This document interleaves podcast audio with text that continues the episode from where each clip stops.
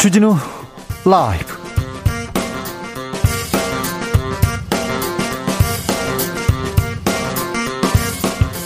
(2021년 11월 1일) 월요일입니다 안녕하십니까 주진우입니다 국민의힘 대선 후보를 결정한 운명의 한 주가 시작됐습니다. 당원 투표 진행 중인데요. 당심은 과연 누구를 선택할까요? 홍준표 후보는 이명박 박근혜 전 대통령 사면을 언급했고요. 윤석열 후보는 식용계 발언으로 또 논란에 휩싸였습니다. 더불어민주당 선대위는 서른 홍영표 등 이낙연 캠프 인사를 영입해서 내일 출범합니다. 정치적 원의 시점에서 들여다보겠습니다.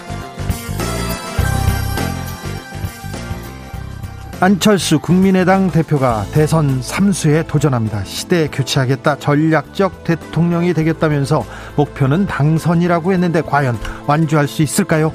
안철수 등판으로 야권의 수계산 복잡해졌습니다. 안철수 후보의 대선 출마 의미 이태규 국민의당 의원과 짚어봅니다.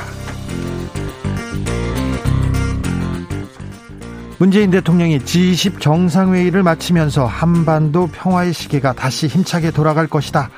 믿는다 강조했습니다. 특히 이번 순방 중에 교황을 만나서 비무장지대 철조망 십자가로 한반도 평화를 기원한 게 뜻깊었다고 했는데요. 철조망 십자가를 기획한 박용만 전 두산그룹 회장과 직접 이야기 나눠봅니다. 나비처럼 날아 벌처럼 쏜다. 여기는 추진우 라이브입니다. 오늘도 자중자의 겸손하고 진정성 있게 여러분과 함께 하겠습니다. 유성환님께서 저는 KT 팬입니다. KT가 창단 처음 프로야구 정규 시즌 우승했습니다. 축하해 주세요. KT 축하합니다. 단계적 일상회복 첫 단계가 오늘부터 시작됐습니다. 심야 영화 볼 수 있습니다. 팝콘 먹을 수도 있고요. 야구장에서 이제 치맥도 가능하다고 합니다. 달라진 일상 여러분 느끼고 계십니까? 여러분 어떻게 보내고 계신지 알려주십시오. 샵 9730 짧은 문자 50원 긴 문자는 100원입니다. 콩으로 보내시면 무료입니다. 그럼 주진우 라이브 시작하겠습니다.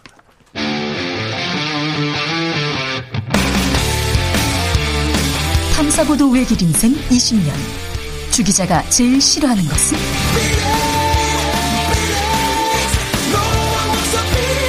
이 세상에서 비리와 부리가 사라지는 그날까지. 오늘도 흔들림 없이 주진우 라이브와 함께.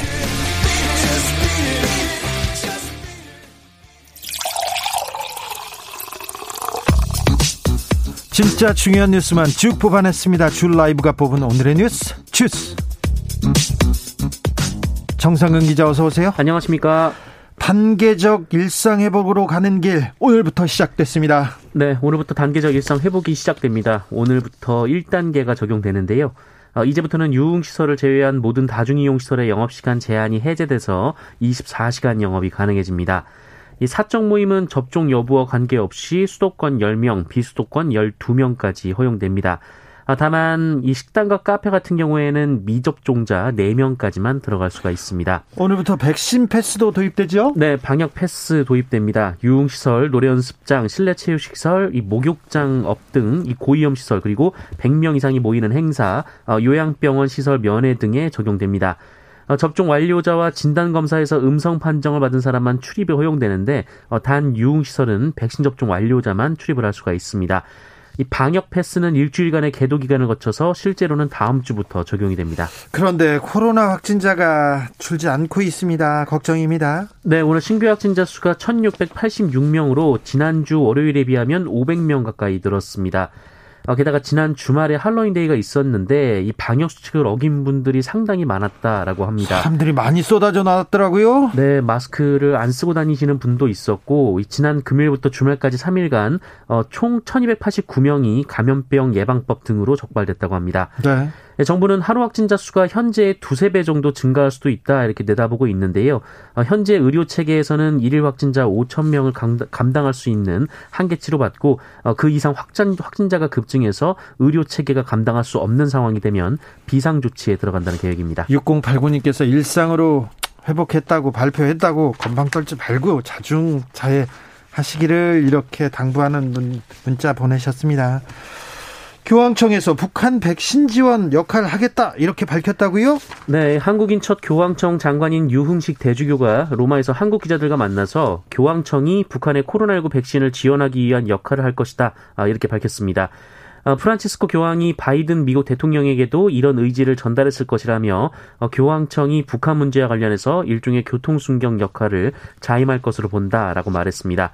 아, 다만 이 교황 방북 그리고 백신 지원은 모두 북한 태도에 달려 있다면서 위기를 넘기고 북한이 결심하면 돌파구가 열릴 것이다 덧붙이기도 했습니다. 그런데 일부 언론에서 교황청에서 북한 문제 뭐 얘기하지 않았다면서 이렇게 어, 좀 비판하는 기사를 냈어요? 네, 교황청에서도 입장이 나왔었는데 어, 그런데 문화일보가 오늘 문재인 대통령과의 면담 후 이 교황청이 발표한 메시지를 보면 방북 얘기가 없다라면서 어, 교황청이 방북에 적극적이지 않다라는 취지의 보도를 했습니다. 어, 교황청 메시지에는 남북 간의 대화 증진과 화해를 위해 전개되는 특별한 노력을 언급하면서 아, 한반도 평화 발전에 기여할 것이라는 희망을 문재인 대통령과 나눴다라는 대목이 있는데 어, 여기에 방북 이 두 글자가 없다라는 것입니다. 이 중앙일보도 비슷한 기사를 내면서 이 청와대가 교황 방북 띄우기를 하고 있다 이렇게 주장을 했습니다. 어, 이에 청와대 박수현 국민소통수석은 오늘 이 교황께서 하지도 않은 말씀을 청와대가 브리핑했다는 것이냐라면서 어, G20으로 로마에 수많은 정상들이 오는데 어, 교황은 단 세 개 나라 정상만 단독 면담을 했고 어, 그 가운데 문재인 대통령을 가장 먼저 만났다라고 반박했습니다. 네. 한국어로 방북 얘기는 안 했겠죠. 그런데 한반도의 평화를 위해서 기도하겠다고 하면서 얘기를 많이 했지 않습니까? 자, 민주당은 원팀 구석에 구성에 속도 내고 있습니다. 네, 내일쯤 이른바 용광로 선대위가 출범할 것으로 예상이 되고 있는데요. 민주당 의원 전원이 들어간다, 뭐 다 참여한다 이런 얘기도 있더라고요. 그렇습니다. 그리고 그 이낙연 캠프에서 선대위원장으로 활동하며 그 이재명 후보를 강하게 비난해왔던 이 서른 홍영표 의원이 공동 선대위원장으로 합류할 것으로 보입니다. 아, 그리고 이 이낙연 캠프의 총괄 본부장을 지낸 박광원 의원도 공동 총괄 본부장이 될 것으로 예상이 되고 있습니다. 네, 이재명 후보는 재난지원금 얘기 계속 주장하고 있습니다. 네, 이 재난지원금 얘기를 하면서 이 지금까지 50만 원 정도 지급이 됐으니 어, 최소 30만 원에서 50만 원까지 추가로 지원하자라는 이 구체적인 액수를 밝히기도 했습니다. GDP 아, 대비 지원금 규모가 다른 나라보다 적다라는 말을 하기도 했고요. 어, 그리고 어제는 2030 여성 10여 명과 이 신종 스포츠인 넷볼이라는 것을 함께하면서 접촉면 확대를 시도했고 어, 여성 청소 어, 여성 청년들을 대상으로 정책적 배려를 많이 할 것이다라고 말하기도 했습니다. 그런데요. 아, 이재명 후보가 로봇을 학대했다는 얘기가 나왔는데 무슨 말입니까? 네, 지난달 28일 경기도 고양 킨텍스에서 어, 로봇 관련 행사가 있었는데요. 어, 여기에 이 사족 보행 로봇 시연이 있었습니다. 네. 어, 시연장에서 이 로봇의 몸통을 밀며 이재명 후보가 넘어지는지 확인한 후 어, 양손으로 이 로봇의 아랫부분을 잡아 한번 뒤집어 봤는데요. 어, 이를 두고 일각에서는 로봇을 학대했다라는 주장이 나왔습니다. 어, 이재명 후보는 SNS에 글을 올려서 어, 임무 수행 중 외부 충격을 견디고 넘어진 후 자세를 복원하는 능력이 매우 중요한 능력이다라면서 어, 이 로봇이 넘어져도 자세 복귀 능력이 있다고 해서 이 전도 테스트를 했고 어, 로봇이 훌륭하게 원자세 복귀를 했다라고 반박했습니다. 로봇이 넘어져도 다시 일어나는 로봇이군요. 근데 넘어졌다 잘 일어났습니까? 네, 잘 일어났습니다. 네. 국민의힘 대선 경선 투표가 시작됐습니다. 네, 오늘부터 투표가 시작이 됐습니다. 어, 많은 당원들이 참여하고 있는 것으로 전해졌는데 이미 투표율이 40%까지 올라갔다라고 합니다. 어, 2차 예비 경선 당시 최종 당원 투표율이 49.94%였는데 네. 어, 이미 40%가 가까워졌다라는 얘기인 거죠. 네, 어, 투표율이 네. 높습니다. 네, 네, 이번에는 60% 선을 넘길 수도 있다라고 국민의힘에선 기대하고 있습니다. 아, 이렇게 높은 투표율은 누가 누구한테 유리할까요? 잠시 후에 2부에서 저희가 자세히 어, 자세히 설명해 드리겠습니다. 그런데요, 국민의힘에선 또 개식용 문제가 논란이 되고 있어요. 잠깐 어떤 얘기가 있었는지 어제 토론에서 나온 얘기라는데 들어보고 오겠습니다. 이 개식용 문제에 대해서 굉장히 민감하시단 말입니다. 아니 뭐 저도 근데 그거를 그거를 개인의 선택에 그냥 맡기고 네. 그래서 되겠습니까? 아니, 이게 바로 네. 반려동물의 학대나 이런 네. 문제하고 직결되는 문제거든요. 아니 반려동물을 학대하는 게 아니고 예. 식용 그 개라고 하는 예. 거는 따로 키우지 않습니까? 반려동물 아니 따로 키우는 식용 개는 같은 개 아닙니까? 하여튼 반려동물에 대해서는 그거는 사실은 우리 가족에 준해 갖고 우리가 대우를 해야 되고 개 식용 논란이라 반려동물 개하고 따, 식용 개는 따로 키운다. 이 문제도 저희가 잠시 후에 자세히 좀 따져 보겠습니다. 아무튼 선거가 막바지다 보니까 어, 치열합니다. 네, 어, 그렇습니다. 말이 점점 격해지고 있는데요. 이 홍준표 국민의힘 후보가 윤석열 후보를 향해서 의혹의 시한폭탄을 주렁주렁 달고 있는 후보라고 말했고, 반면 윤석열 후보는 홍준표 후보를 향해서 어, 막말하는 독고다이라며 민주당 지지자들이 고른 일회용 후보라고 비판했습니다. 어, 유승민 원희룡 후보는 양측을 모두 겨냥해서 비판을 쏟아내고 있는데요. 어, 유승민 후보는 두 후보를 겨냥해서 이 부인과 장모의 온갖 비리 의혹, 막말, 망언에다 기본적인 상식도 없고 정책도 토론도 준비가 안 된 후보라고 했고요. 원희룡 후보는 국민들은 불안한 후보가 아니라 확실하게 이길 수 있는 후보를 찾고 있다라고 말했습니다. 네. 어, 당원 투표 강압 논란도 어, 지금 논란이 되고 있는데요. 어, 한 인터넷 커뮤니티의 윤석열 후보 측이 이 투표를 당협위원장들에게 협박하고 있다 이런 주장이 제기됐고 홍준표 후보 측이 반발했는데 윤석열 후보 측은 터무니없는 얘기라며 맞받았습니다. 윤석열 후보는 광주 방문 경선 이후로 미루기로 했다고요? 네, 전두환 발언으로 논란을 빚고 광주를 찾아가 얘기를 하겠다라고 밝힌 윤석열 국민의힘 후보가 어, 광주 방문을 경선 뒤로 어, 미룰 것으로 보입니다. 어, 언론 보도에 따르면 윤석열 후보의 광주 방문과 관련해서 캠프 내에서 경론이 벌어졌다라고 하고요. 네. 경선 기간에 급하게 가면 진정성이 없다는 것 그리고 어, 일단 당심 구애에 집중하는 편이 전략적으로 유리하다는 판단을 한 것으로 언론은 풀이했습니다. 8825님께서 10만 넘게 뛴 내 자동차도 학대네 얘기하시고요. 3045님 로봇은 학대하면 안 되고 식용개는 학대도 되나 봐요. 이렇게 의견 주셨습니다. 6540님께서 고기 먹으면서 개고기만 반대하는 것도 위선이죠. 이런 의견도 아, 주셨습니다. 안철수 국민의당 대표 대선 출마를 선언했습니다. 네, 국민의당 안철수 대표가 오늘 이 첨단 과학과 첨단 기술의 힘으로 국가 성장 동력과 미래 먹거리 문제를 해결하는 대통령이 되겠다라며 대권 도전을 공식 선언했습니다. 아, 이번이 세 번째 대권 도전입니다. 네. 예, 안철수 대표는 증오와 거짓에 머무르는 과거 정치와 결별하고 대전한테 혁신의 시대를 열겠다라고 했고요. 국가 핵심 전략 과제에 집중하는 전략적 대통령이 되겠다고 선언했습니다. 잠시 후에 국민의당 이태규 의원에게 안철수 출마의 변 자세히 들어보겠습니다. 과연 완주할 것인지 누구한테 또 유리할 것인지도 따져보겠습니다. 대장동으로 가보겠습니다. 검찰이 유동규 씨 추가 기소했습니다. 네, 어, 특정 경제 범죄 어, 특정 경제 범죄 가중 처벌법상 배임 등의 혐의로 유동규 전 성남 도시개발공사 기획본부장을 검찰이 추가 기소했습니다.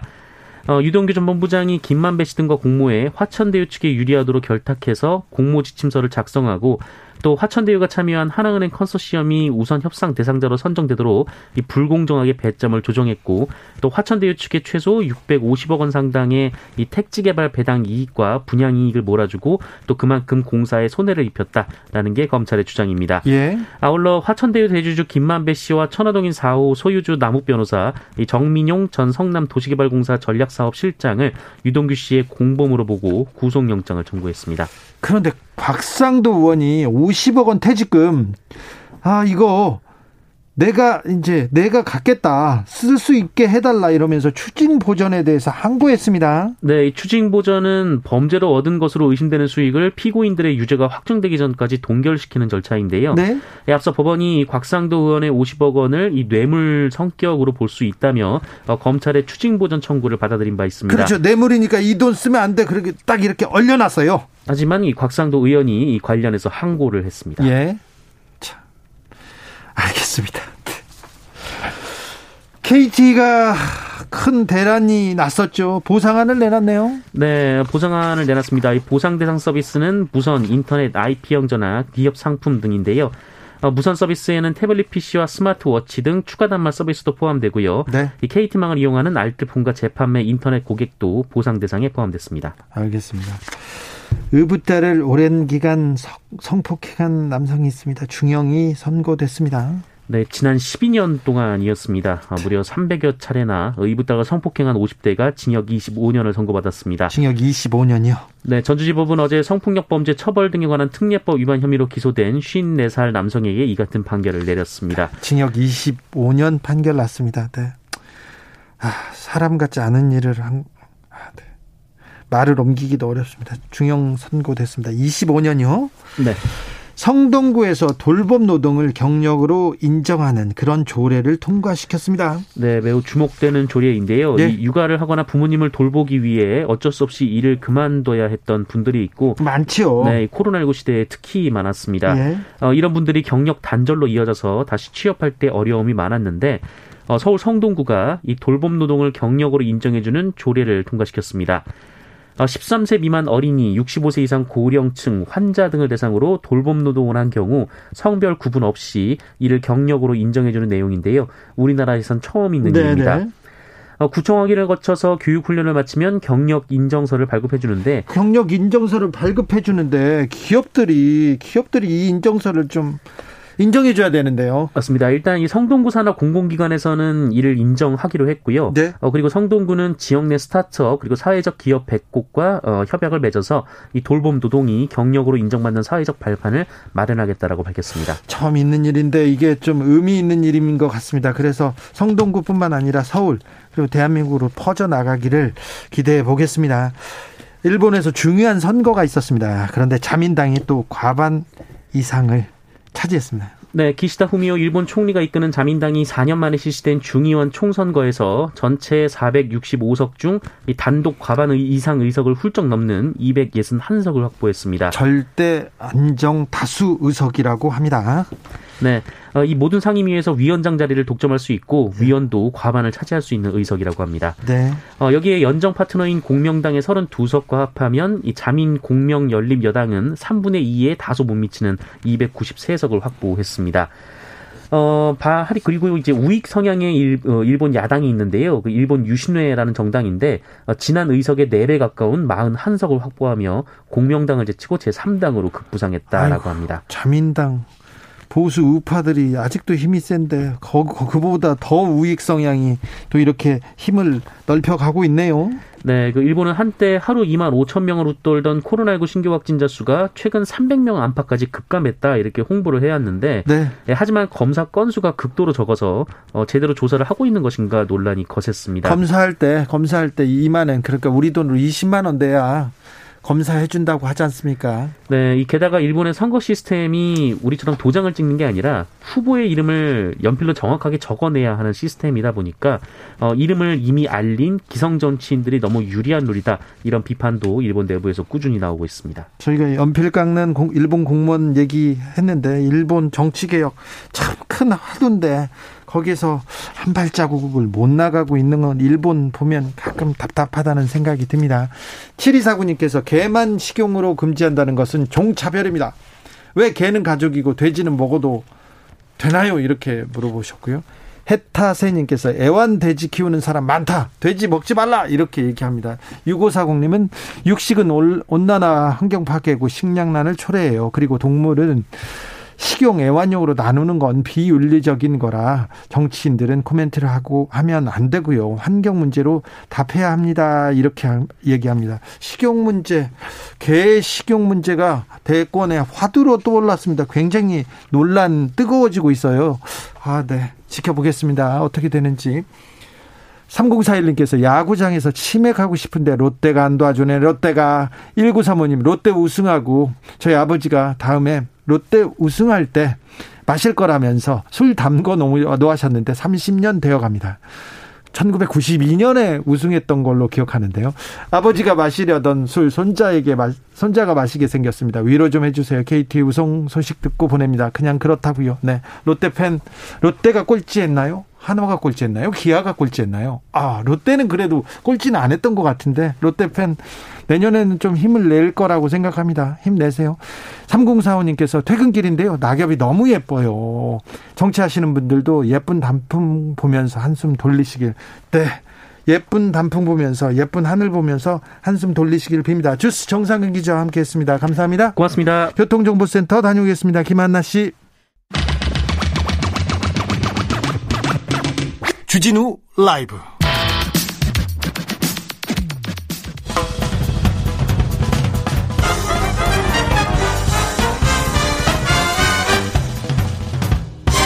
훅 인터뷰 국민들은 놈, 놈, 놈 대선이라고 합니다.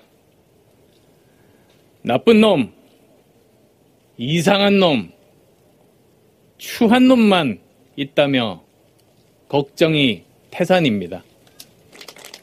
저는 당선된 후 임기 중반에 여야가 합의하는 조사 방법으로 국민의 신뢰를 50% 이상 받지 못하거나 또는 22대 총선에서 제가 소속된 정당이 제1당이 못 되면 깨끗하게 물러나가겠습니다.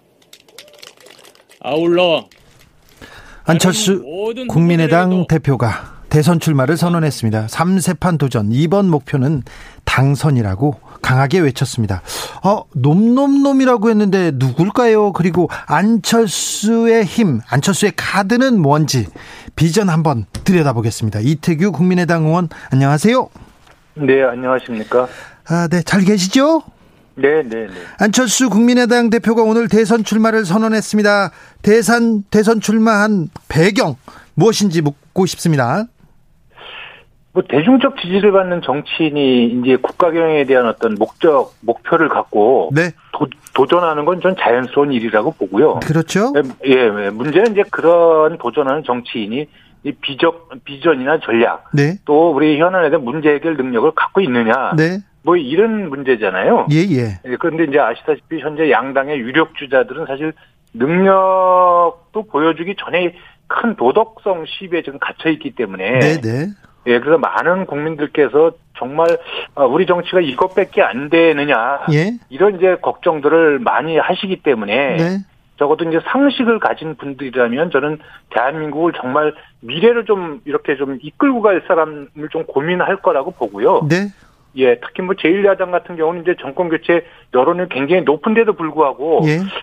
조기 가지고 되겠느냐 이런 이제 의구심들이 점점 더 커져 가고 있거든요. 네, 그런 상황이죠. 예, 예. 이런 상황에서 저는 이제 그 새로운 어떤 정말 이제 여야 기득권 정당끼리의 어떤 그 자기들끼리만의 교체가 아니라 네, 정말 새로운 세력으로 한번 좀 바꿔봐야 되는 거 아니냐 예, 이런 이제 어 고민들을 하고 계시는 시점에서 안철수 대표가 네, 어 저는 이제 시- 어 거기에 대한 평가를 받겠다고 좀 나온 거라고 보고요. 네. 그래서 저는 지금 우리 정치가 정말 과거에 묻혀 걸려서 답보 상태에 있는 상태에서 단순히 이게 당원이나 지지자의 요구 이- 이전에 한국 정치를 바꾸고 미래로 가기 위해서는 안철수 대표의 대선 출마는 본인에게 주어진 시대적인 책무 중에 하나다 이렇게 이해합니다. 네. 지난 대선에서 21%의 득표율을 했습니다. 그래서 어 그리고 지지율과 그리고 대중적 지지세가 만만치 않은 사람이 가만 조금 조용히 계셨어요. 그런데 국민들 뽑을 사람이 없다고 한탄한다 이 얘기를 안철수 대표도 오늘 했는데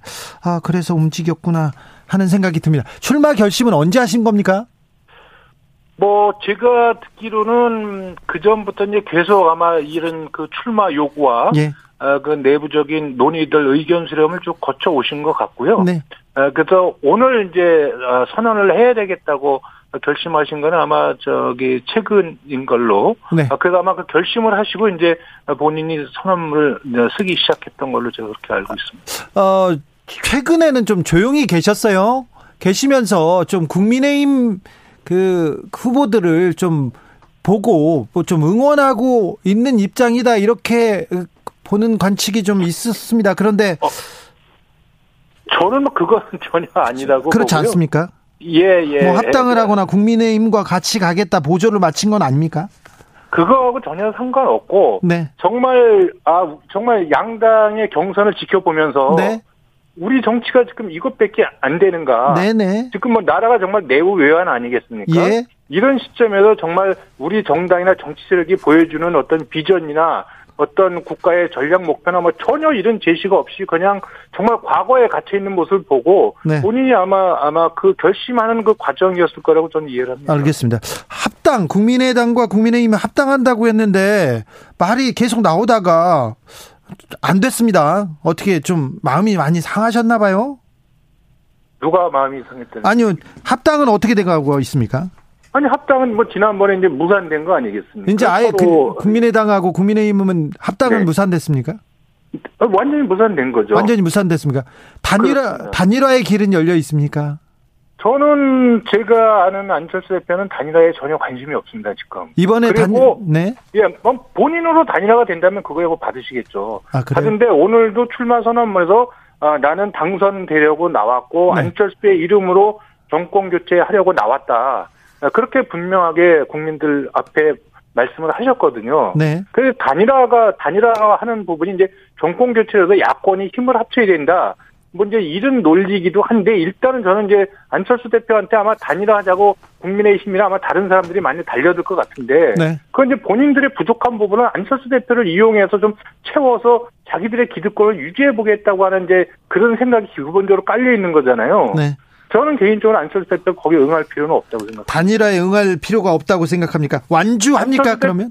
예, 안철수 대표는 오늘 본인이 생각한 국가 비전 그리고 시대에 대한 상황 인식을 가지고 저는 끝까지 가는 것이 좋다. 네. 저는 그렇게 생각합니다. 어, 완주한다. 네. 자, 놈놈놈 대선이라고 얘기했는데 나쁜 놈, 이상한 놈, 추한 놈 누굽니까? 뭐 이게 시중에서 이제 양당 경선에 너무 실망해하고 그냥 그런 얘기들이 많이 돌아다니니까 아마 그런 네. 말씀을 하신 것 같은데. 네. 이 사실 이게 뭐 세상 사람 다 아는데 그걸 꼭 제가 아니 저는 몰라서 그래요. 나쁜 놈은 꼭 누구고? 물어보셔야 되겠습니까? 그래서 저, 저 저기 추한 놈은 누구예요? 추한 놈. 저는 이게 이제 국민들께서도 자기가 속한 정당이나 진영이라도 지지는 하겠지만 네. 누가 나쁜 짓을 했는지는 다 알고 계신다고 생각합니다. 네. 네. 네. 그 제가 더 이상 말씀드리기 좀 그렇고요. 그래도 나쁜 놈, 이상한 놈, 추한 놈에 누구 누구 정해놓고 그건 아닙니까? 이거는 시중에 일반적으로 안철수 대표뿐만 아니라 시중에 많이 돌아다니는 이야기입니다. 네네 알겠습니다. 네. 안철수 대표가 지난 대선에 비해서 좀 파괴력이 떨어질 것이다. 그래서 캐스팅 보트를 지기 위해서 이렇게 나온 거 아니냐 이렇게 이- 전망하는 사람도 있습니다.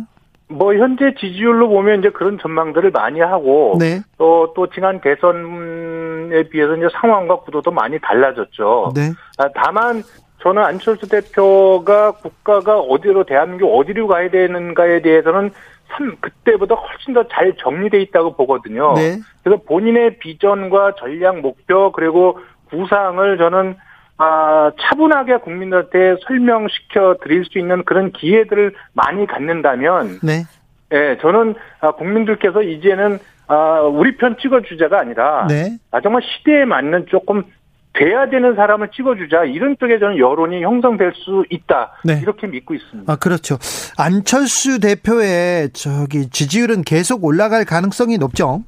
현재보다는 저는 올라갈 개연성이 크다고 보고 네, 만약에 이제 두 자릿수로 들어서게 되면 네, 거기에 대한 이제 그 상승 속도나 이런 거 이제 누구도 모르는 거잖아요 그때부터는. 네. 예, 그리고 그때 안철수 대표가 국민들께 어떤 비전과 어떤 개혁 구상을 잘 설명해서 말씀드리느냐. 네. 거기에 이제 관건이 이 달려 있다 이렇게 봅니다. 알겠습니다. 아직 안철수의 시간은 남아 있다.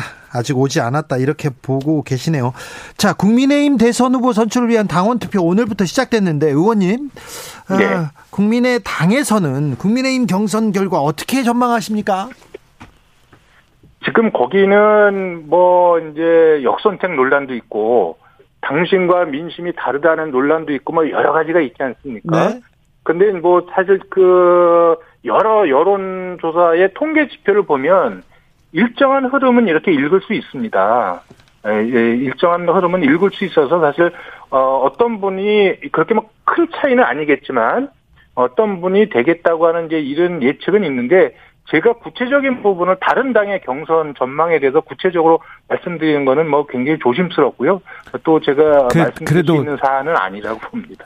또 야당의 또 중요한 선거 전략가니까 그것까지는 좀 예상할 수 있지 않겠습니까? 아니 그래서 제가 만약에 구체적으로 말씀을 드리면 네. 다른 분들이 얼마나 또 불쾌하고 그러시겠어요. 그래서 그건 제가 말씀을 안 드리는 것이 저는 이제 타당에 대한 예의다 이렇게 생각합니다. 4997님께서 모자라고 이상하고 멍청한 놈 뽑느니 차라리 안철수 후보를 뽑겠습니다. 이렇게 응원 문자 보내주셨는데 왜 안철수여야 하는가? 이 질문에 어떻게 답하시겠습니까? 지금 상대적으로 그동안 국민들이 기회도 주고 권력도 준 정당들이 네, 정당들이 보여준 게 너무나 없습니다 지금. 네, 예, 너무나 없기 때문에 이제는 안 되겠다고 하는 부분이고요. 그리고 이제 뭐 딱 두 가지로 말씀을 좀 드릴 수 있다면 일단 부패에 물들지 않는 흠결 없는 도덕성과 깨끗함을 갖고 있습니다. 네. 예, 그다음에 미래에 대한 이해와 통찰력을 가장 잘 갖고 이- 있는 후보고 그래서 과학기술 중심과를 만들어서 미래 먹거리를 만들 수 있는 저는 유일한 후보가 안철수 후보라고 저는 생각합니다. 윤석열 후보나 홍준표 후보로는 안 됩니까? 윤석열 후보는 윤석열 후보만의 장점이 있습니다. 예, 그리고 또 홍준표 후보도 홍준표 후보의 장점이 있는데 지금 그 분들이 정권 교 제1야당의 유력 후보임에도 불구하고 정권 교체를 바라는 민심을 따라가지 못하고 있거든요. 네. 네, 그 부분에 대해서는 두 분도 제가 볼 때는 많은 생각을 좀 해보실 필요가 있는 거죠. 물론 그래도 두 분이 아마 안철수 대표하고 아마 힘을 합치려고 하는 노력을 하실 거예요. 만약에 후보가 되신다면. 아, 그러나 저는 일단 안철수 대표는 당당하게 자기 길을 가는 것이 좋다. 이런 생각을 갖고 있는 거죠.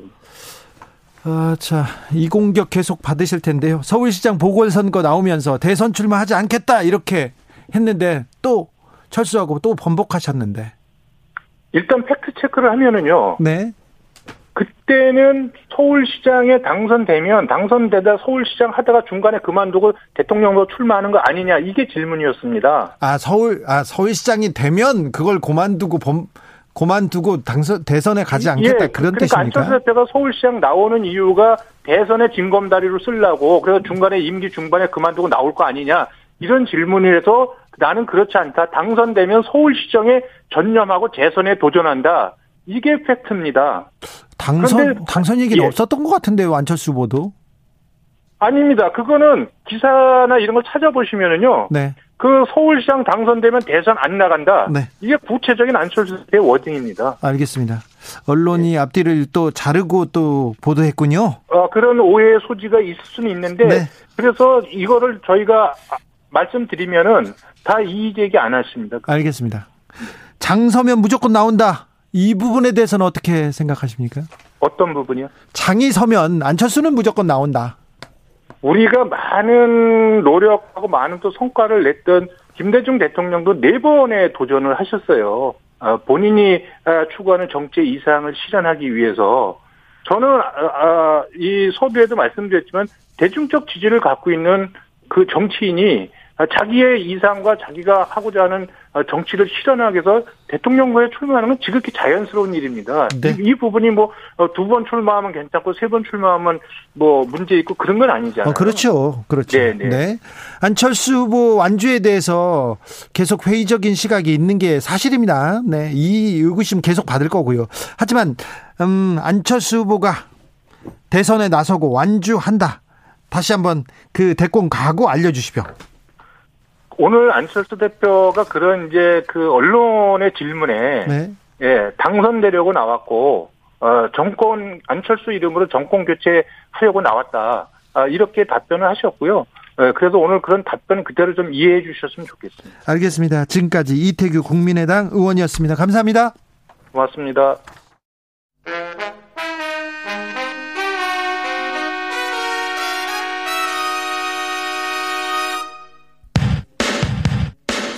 라이브 돌발 퀴즈. 오늘의 돌발 퀴즈는 객관식입니다. 문제를 잘 듣고 보기와 정답을 정확히 적어 보내주세요. 요즘 이것의 풍기 현상이 일어나고 있습니다. 중국이 이것의 원료인 요소의 수출을 막으면서 일어난 일인데요. 이것이 없으면 디젤 차량의 운행이 불가능해 물류 대란까지 우려되고 있습니다. 요소 성분을 포함하고 있는 물로 디젤 차량의 오염물질 저감 장치에 필요한 이것은 무엇일까요? 보기 드릴게요. 1번 요소수, 2번 냉온수. 다시 한번 들려드릴게요. 1번 요소수, 2번 냉온수. 샵9730 짧은 문자 50원 긴 문자는 100원입니다. 지금부터 정답 보내주시는 분들 중 추첨을 통해 햄버거 쿠폰 드리겠습니다. 주진우 라이브 돌발 퀴즈 내일 또 만나요.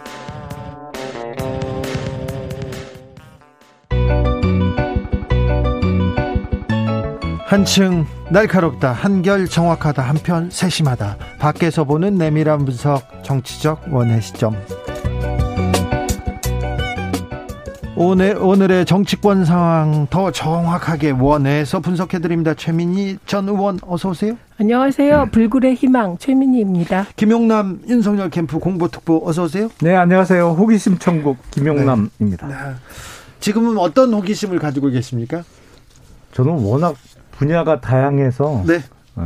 오늘 지금 네. 국민의힘 경선 투표 시작됐습니다. 당원 투표가 시작됐는데 지금 어 43%를 넘어가지고 우와. 흥행의 새 역사를 쓰고 있습니다. 이거 이거 바람에 홍준표한테 유리한 거 아닙니까? 거꾸로 같은데요. 거꾸로. 지금 5시 기준으로 44%가 살짝 넘었어요. 와. 그러니까 저희도 기대 안 한 정말 엄청난 투표율입니다. 어, 서버가 터졌다는 말이 네. 그 빈말이 아닐 정도로 폭발적인 그 투표율이 나왔는데 네네. 그 아무래도 그 소위 얘기하는 당심이라고 하는 네. 당원들 사이에서는 윤석열 투표가 지지도가 높게 계속 나왔었기 때문에 이렇게 높은 투표율은 일종의 그 결집 효과가 나타난 것 같아요. 그렇죠. 결집은 있죠, 분명히. 예. 그래서 이제 그 언론 보도에서 뭐 홍준표 후보가 될 수 있다 아니면 여론조사에서 앞섰다 이런 보도가 나오면서 당원들이 위기 의식을 느끼고 아침부터 그냥 열리자마자 투표를 하기 시작한 것이 아닌가 싶습니다. 최민희 오늘 오전까지는 되게 분위기가 네. 어, 젊은 당원들이 투표를 했을 것 같습니다. 네. 이게 커뮤니티 들어가 봐도 젊은이들이 막 투표 독려하고 이렇거든요. 네. 그리고 내일부터 ARS 투표하시죠. 네. 어, 오늘은 아, 온라인 아니, 아니, 투표. 오늘하고 내일까지는 이 모바일 투표. 어, 네. 그리고 그 다음 날 네, 네. ARS죠. ARS. 그러니까 이게 국민의힘으로서는 되게 고무적인 건데요. 어쨌든 첫째, 둘째 날은 젊은 당원들이 어, 투표를 이끌고 그 마지막 날부터 그 3일째 되는 날은 이제 전통적인 지지층 네. 50대, 60대, 70대, 특히 60대, 70대 당원들이 투표를 이끄니까 투표율이 상당히 높을 것 같습니다. 네. 거의 80% 90%, 85%뭐 이렇게 될 것 같아요. 그렇게까지 나올까요? 사실은 지금 44%인데. 아, 그렇죠. 상당히 높았는데 사실 그 투표율 70%는 거의 넘사벽이라고 저희들이 생각하고 그렇죠. 있었거든요. 네. 여태까지 뭐 50%를 넘긴 적도 거의 없다시피 해요. 예, 예. 예, 그래서 70%는 도저히 사실상 불가능한 수치라고 생각을 했는데 어, 가능할 거- 최 가능할 것 의원님은 같은데요? 뭐 80%, 85% 말씀해 주시니까 이게 결집되면 민주당의 3차 투표가 엄청난 결집이 일어났잖아요. 그게 네. 80%. 네. 네, 그래서 지금으로 보면 전 75% 이렇게 80%갈 거라고. 아, 진짜 봅니다. 70% 넘으면 대박인데요. 네. 그런데 이 누구한테 유리합니까, 최민희 의원님? 아, 저는 이거 틀리면 다음 주에 와서 창피하긴 하지만 양쪽 다 결집으로 보기 때문에 그냥 플러스 마이너스 제로다 이렇게 보는 네. 알겠습니다. 쪽입니다. 그런데 이렇게 음, 이 경선이 흥행할 수밖에 없는 게 TV 토론에서 TV 토론마다 뭐 엄청난 뉴스와 음. 어, 말을 쏟아내서 그런 거 아닌가 생각돼요. 어제 저녁 TV 토론에서도 엄청난 토론이 어, 거세게 맞붙었습니다. 어떤 얘기가 나- 있었는지 한번 가볼까요? 비호감도는 윤석열 후보가 이제 압도적인 1위고 제가 2등이죠. 상구팔이라는 후보란 그 이야기 들어보셨죠? 20대에는 3%, 30대에는 9%, 40대에는 8%. 그거 가지고 본선 치르기 어렵습니다. 소위 이제 뭐 홍준표라고 안 하고 꿔준표라 그래서 본선에 가서는 전부 민주당 찍을 사람들인데 그걸 확장성이라고 생각을 하십니까? 398의 꿔준표, 오, 또, 일합을 겨뤘습니다. 어떻게 보셨어요? 우선 저는 다 봤습니다. 네. 지금까지 토론을 그냥 뭐 대충 그 보도 몇 개 보는 게 아니라 꼼꼼하게 다 봤다는 네. 점 네. 말씀드립니다. 근데 사실 꿔준표도 네이밍을 잘 하셨고 네. 어, 398도 잘했지만 역시 수치로 들어오는 398이 더 소구력은 있었어요. 어제는. 네. 어, 그런데 저는 음, 쭉 선거를 치러보면 이런 막판에 왜 이런 공, 그 서로 간의 공방은 사실 이미 표심은 다 정해져 있어요. 네. 어, 그렇기 때문에 큰 영향은 주지 않을 거라고 보았습니다만 역시 마지막 토론에서도 네. 동물 그러니까 반려 반려동물에 대한 예, 특히. 개식용 건이라든지 윤석열 후보의 압권이 아니었나. 의원님 네. 어떻게 개도 식용이 있고 그 애완견이 있고 그 그런 발상은 캠프에서 주신 건가요? 아니 사실상 구분되지 않나요? 우리가 반려견으로 주로 키우는 그 종하고 네. 그는 사실 사실상 구- 구별이 되고 있잖아요. 그리고 어제로 이제 거의 20번 했어요, 토론회를. 국민의힘 경선은 정말 토론회 한 기억밖에 없어요. 그러니까 김용남 의원님 갑자기 개식용 논란에서 다른 데로 쑥 갑자기 넘어가는데 그냥 뭔가 뒤가 캥기시죠? 반려견. 식용견은 좀좀 난처하다. 그죠? 아니 윤석열 후보 같은 경우에 정말 그 가족같이 키우는 반려견이 있는 네, 거고요. 네. 그리고 기본적인 그 사상의 토대가 자유주의거든요. 네. 되도록이면 정부나 권력의 규제는 적을수록 좋다. 이런 그 생각을 갖고 있기 때문에 뭘 금지나 규제를 새로 만드는 걸 기본적으로 거부감을 갖고 있어요. 예. 없던 규제를 새로 만드는 거에 대해서는. 네네. 어, 아, 그러다 아, 보니까 아니, 뭐- 그러면 개 식용은 찬성. 아니 그러니까 지금 개- 사실은 만약에 개식용 금지 규제를 만들면 그건 새로운 규제를 만드는 거거든요. 그렇죠. 러니까 개식용 규제도 새로운 규제이므로 가능하면 안 만들라고 하다 보니 개도 식용개가 있고 반려견이 있다 이렇게 표현을 하신 아니 거라는 그러니까 얘기죠. 기본적으로 없던 규제를 만드는 것은 어 일단은 거부감이 있는 거죠. 그걸 국가가 꼭 나서서 먹어라 마라 하는 거는 옳지 않다는 게 그게 꼭 먹는 문제뿐만 아니라 어떤 비즈니스가 됐던 뭐 그게 기본적으로 이재명 후보처럼 음식점도 이제 정부 허가 받고 어 내라라는 것 자체는 기본적으로 반대점에 서 있는 거죠 대척점에. 정말 왜곡이시다. 그 음식점 총량제라고 언론들이 이제 붙여서 몰아붙였는데 사실 그거는 자영업자들 특히 음식점 상황이 되게 어렵지 않습니까? 되게 음식점 폐업률이 한때는 90% 이상이 됐기 때문에 그 부분에 대해서는 과연 어떻게 하는 것이 좋을까라고 윤석열 후보는 생각하십니까? 그러면 우후죽순처럼 생겨서 우후죽순처럼 없어져도 이건 자유니까 그냥 계속 놔두자 이런 입장이신 거예요. 그런 골목상권 보호라든지 이런 거는 전혀 생각할 수 없는 거네요. 사실은 이재명 후보 같은 발상이면 먹자 골목이 형성될 수가 없죠. 일종의 거리 규제를 두든지 아니면 개수를 제한해야 되니까. 거리 근데 규제. 기본적으로 그런 어. 규제 권한이 주어지면 사실은 그거는 이권하고 관련될 가능성이 매우 높아요. 그럼 누구는 뭐- 음식점 허가를 받을 수 있고 누구는 안 친하거나 권력에 멀리 있어서 음식점 허가를 못 받는 경우가 생기거든요. 그러니까 이재명 후보께서는 음식점 허가도 화천대유에 몰아주시려고 그러는 것 아니, 같아요. 뭐 그거는 지금 너무 논리적으로 벙벙 뛰니까 그런 개인 택시 허가제도 없애야 되네요.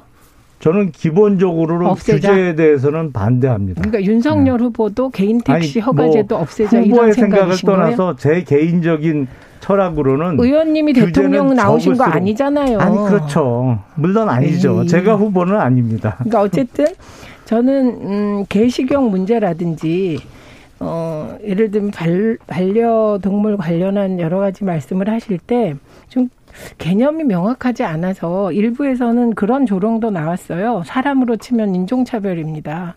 그리고 어 물론 도시에 이렇게 그 소위 반려견과 뭐 식용견이 뭐 나누어져 있는지 모르겠습니다만 구분하는 것 자체가 좀 무리였던 것 같습니다. 김용남 의원님 견종 차별은 맞죠? 그게 이제 모란시장 가면 주로 식용용 개들이 많고요. 모란시장 없어. 펫샵에 가면 주로 반려견들이 많이 있는 거죠. 그러니까 의원님 이런 건 그냥 약간의 말실수가 있었다 이렇게 하는 게 더 나아요. 그러면 손가락까지 실수인가요? 간다니까 또 손가락. 실수인가요? 실수는 아닌 것 같은데. 조혜숙님께서 윤석열 후보가 개를 키우지 않았다면 과연 유승민 후보가 개식용 문제 꺼냈을까요? 우리 대통령 후보들 개식용 문제 정말 관심이 있긴 한가요? 이렇게 물어봅니다. 문재인 대통령께서 얼마 전에 그 개식용을 금지하는 게 필요하지 않냐라는 취지로 말씀하신 게 얘기했죠. 그 예. 부분에 대해서 그러니까 윤석열 후보 측은 어떻게 반대한 생각합니까? 아니 그러니까 기본적으로 왜 자꾸 규제를 새로 만들 생각만 하냐 이거죠. 그거는 국민들이 판단할 몫이죠. 아니, 의원님, 정치가 그럼 없어져야 돼. 예를 들면, 어, 규제라는 게 불필요한 규제를 만드는 게 아니라 예를 들면 개식용 문제에 대해서 사회적 합의가 이루어졌다고 칩시다. 개식용은 이제 하지 말자. 왜냐하면 이게 계속 문제가 국제적 기준에서 문제가 되고 있으니까.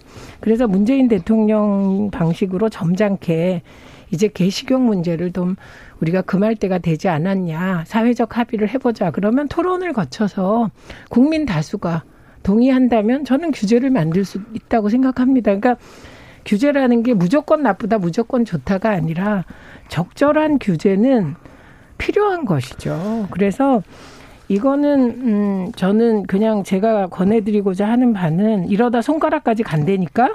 그래서 이제 그 그냥 그 심한 규제는 인위적인 규제는 필요 없다고 생각하나 사실 개식용개가 있고 반려견이 있고 이런 구분은 조금 일단 그 부분에 대해서는 인정하시면 그 부분에 대해서는 사회, 사회적 합의가 이루어졌다고 보기가 어려운 어렵다. 상황인 게 틀림없는 네. 사실이고요. 네. 그리고 그런 게 다 전체주의적인 발상이에요.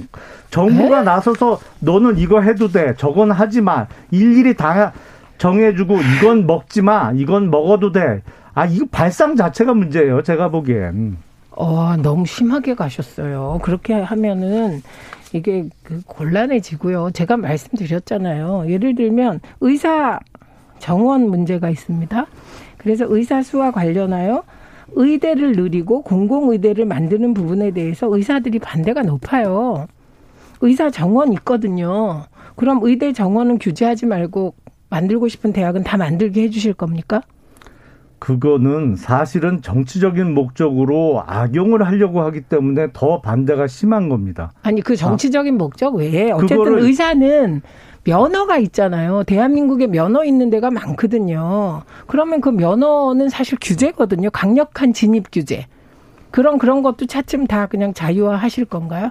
아, 그건 전혀 다른 문제죠. 왜 다른 문제예요? 그건 라이센스는 사실은 그거를 숫자를 무제한적으로 풀어버리면 그 품질이 유지가 안 되거든요. 사실은 의대 교육뿐만 아니라 의사로서 지녀야 될 어떤 도덕적인 책무나 이런 거를 요구할 만한 기반이 없어져요. 사실은 먹고 살기 힘들게 만들면 뭐 영어 속담에도 있습니다만 가난해지면 나쁜 그 근성이 나올 수도 있는 거거든요. 그러니까 그렇 그건 전혀 다른 문제죠. 자, 개시경에서 공공의대까지 갔습니다. 그러니까요. 여러 가지 얘기 나왔고 전체주의도 나왔고요. 다시 국민의힘으로 돌아가겠습니다. 아무튼 아무튼 7249님께서 토사구팽과 견마지로 이 두 사자성어를 보면 똑같이 개가 나옵니다. 근데 의미가 달라요.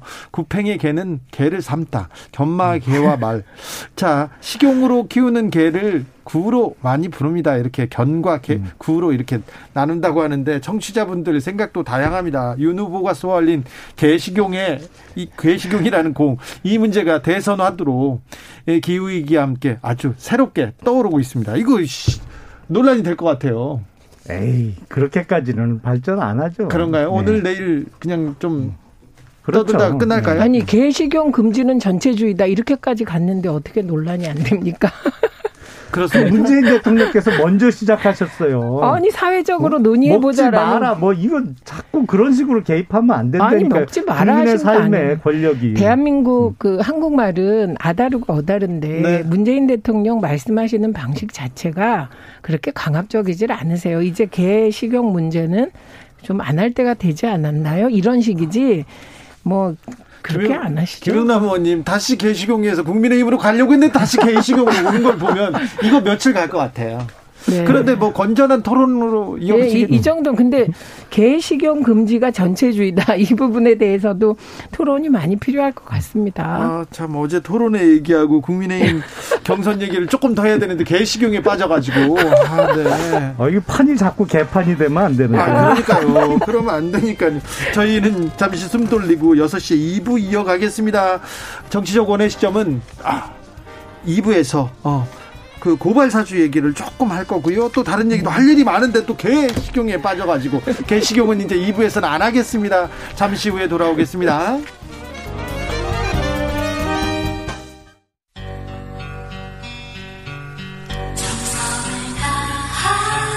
정성을 다하는 국민의 방송 KBS 주진우 라이브 그냥 그렇다고요. 주진우 라이브 2부 시작했습니다. 이명수님께서 김용남 의원님 워딩이 고급져요. 개판이라니. 아우 이거는 네, 저희가 심심한 사과 사과드립니다. 김용남 의원님 제가 잘못했습니다. 네, 아, 그렇게 네 강아지 그런 판으로 가서는 안 된다는 얘기합니다. 제가 사과드리겠습니다. 9510님 개소리 좀 그만합시다. 개는 죄가 없어요. 죄송합니다. 개들한테도 제가 사과드리겠습니다. 지역에 따라 2부부터 함께 하시는 분들 계시죠? 어서 오십시오. 함께 해 주십시오. 1부가 궁금하다 싶으면 유튜브에서 주진우 라이브 검색하시면 되고요. 라디오 정보센터 다녀오겠습니다. 조진주 씨. 어제 토론회에서 홍준표 후보가 조금 중요한 얘기를 한 것 같습니다. 어떤 얘기일까요? 검찰 고발 사주 문건 의혹. 네. 윤석열 후보 책임 있다 47.1%. 윤석열에 대한 정치 공격이다 33.3%. 이거는 어떻게 생각하십니까? 그거는 어떻게 그런 희한한 통계만 또 뽑으셨네. 거기 보면은 에, 정치 공작이라고 하는 것이 훨씬 에, 퍼센티지가 높은 통계들이 많이 있고 그리고 지금 통계만 가지고 이렇게 아니요. 얘기를 하십니까? 윤 후보님. 네? 이거 아마 이거 조사는. 처음 한 거로 제가 알고 아닙니다. 있습니다. 뭐 여러 10월 군데에서 26일, 10월 27일에 KO에서의 KSOI에서 처음 한 거로 내가 알고 있습니다. KSOI가 모든 여론조사 기관 KSOI가 그 민주당하고 우리 홍 후보님한테 좀 잘 나오는 여론조사 잘안 나오죠. 제가 제일 잘 그러니까 나오는 건 KBS 여론조사입니다. 갖고 얘기를 하십시오. 예? 무슨 아니 이걸 안 물으려고 했는데 뭐 아까 물으시려고. 뭐 이상한 보다 가지고 뭐 오셨네. 이야기를 하니까.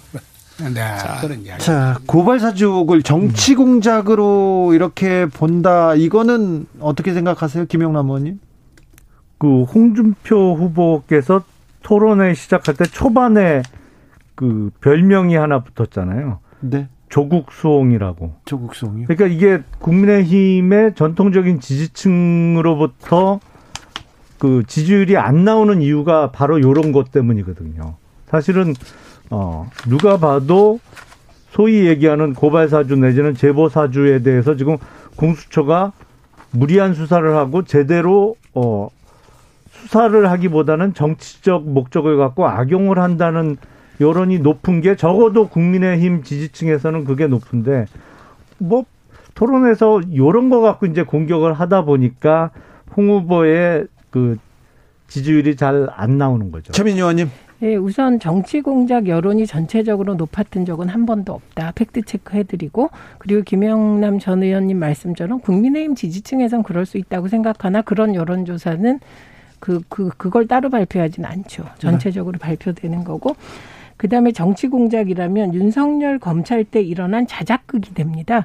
왜냐하면 등장인물이 손준성 검사 외 검사 이명이고 이거는 뭐 자료로서 증명된 거고 검사 두 명이 어, 관여되었고 손준성 검사가 일부 텔레그램 메시지를 쓴 적도 있다. 이건 팩트로 확인됐기 때문에 정치 공작으로 자꾸 몰면 자작극이 된다. 그래서 그 늪엔 안 빠지셨으면 좋겠다 싶습니다. 네.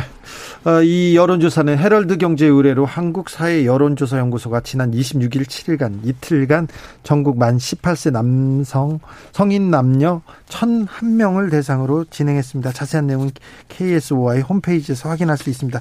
자, 넘어가겠습니다. 안철수 국민의당 대표가 세 번째 대선 출마를 선언했습니다. 어, 야권에서는 좀 복잡하겠는데요. 머리가 좀 아프세요?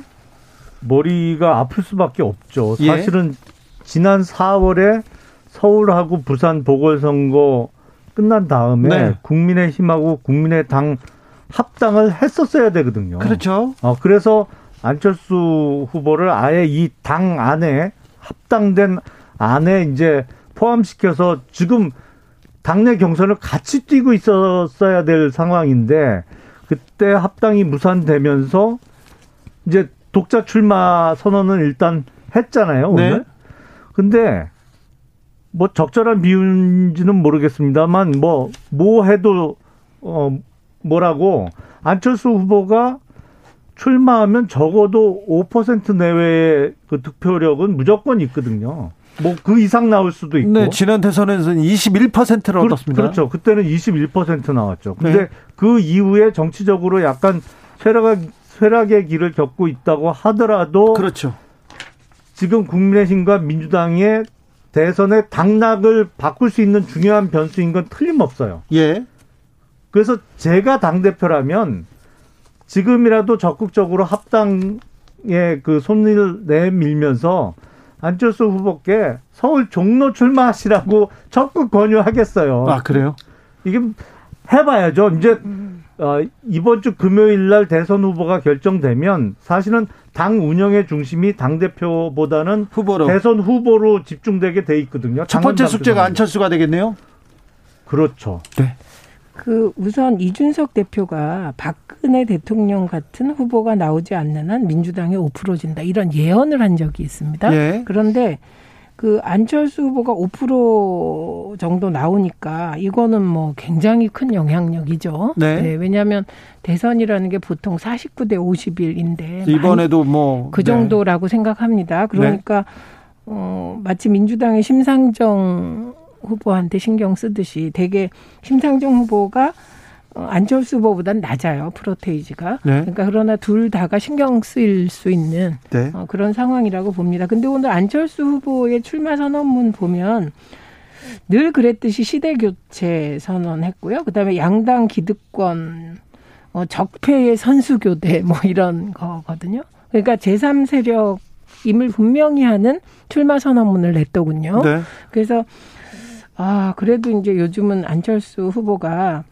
뭐 워낙 그 선수가 되셔서 뭐 아무리 제3지대를 공략하려고 했다가도 뭐 승산이 없으면 어딘가와 합당을 하려고 노력은 하겠죠.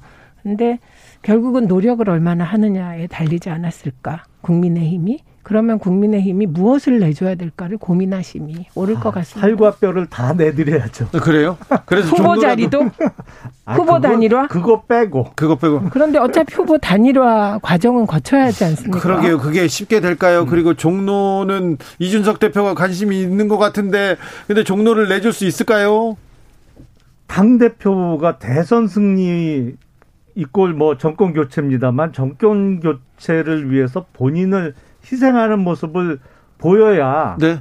아, 앞으로 장기적으로 더 정치적인 전망이 밝아지는 거지. 네.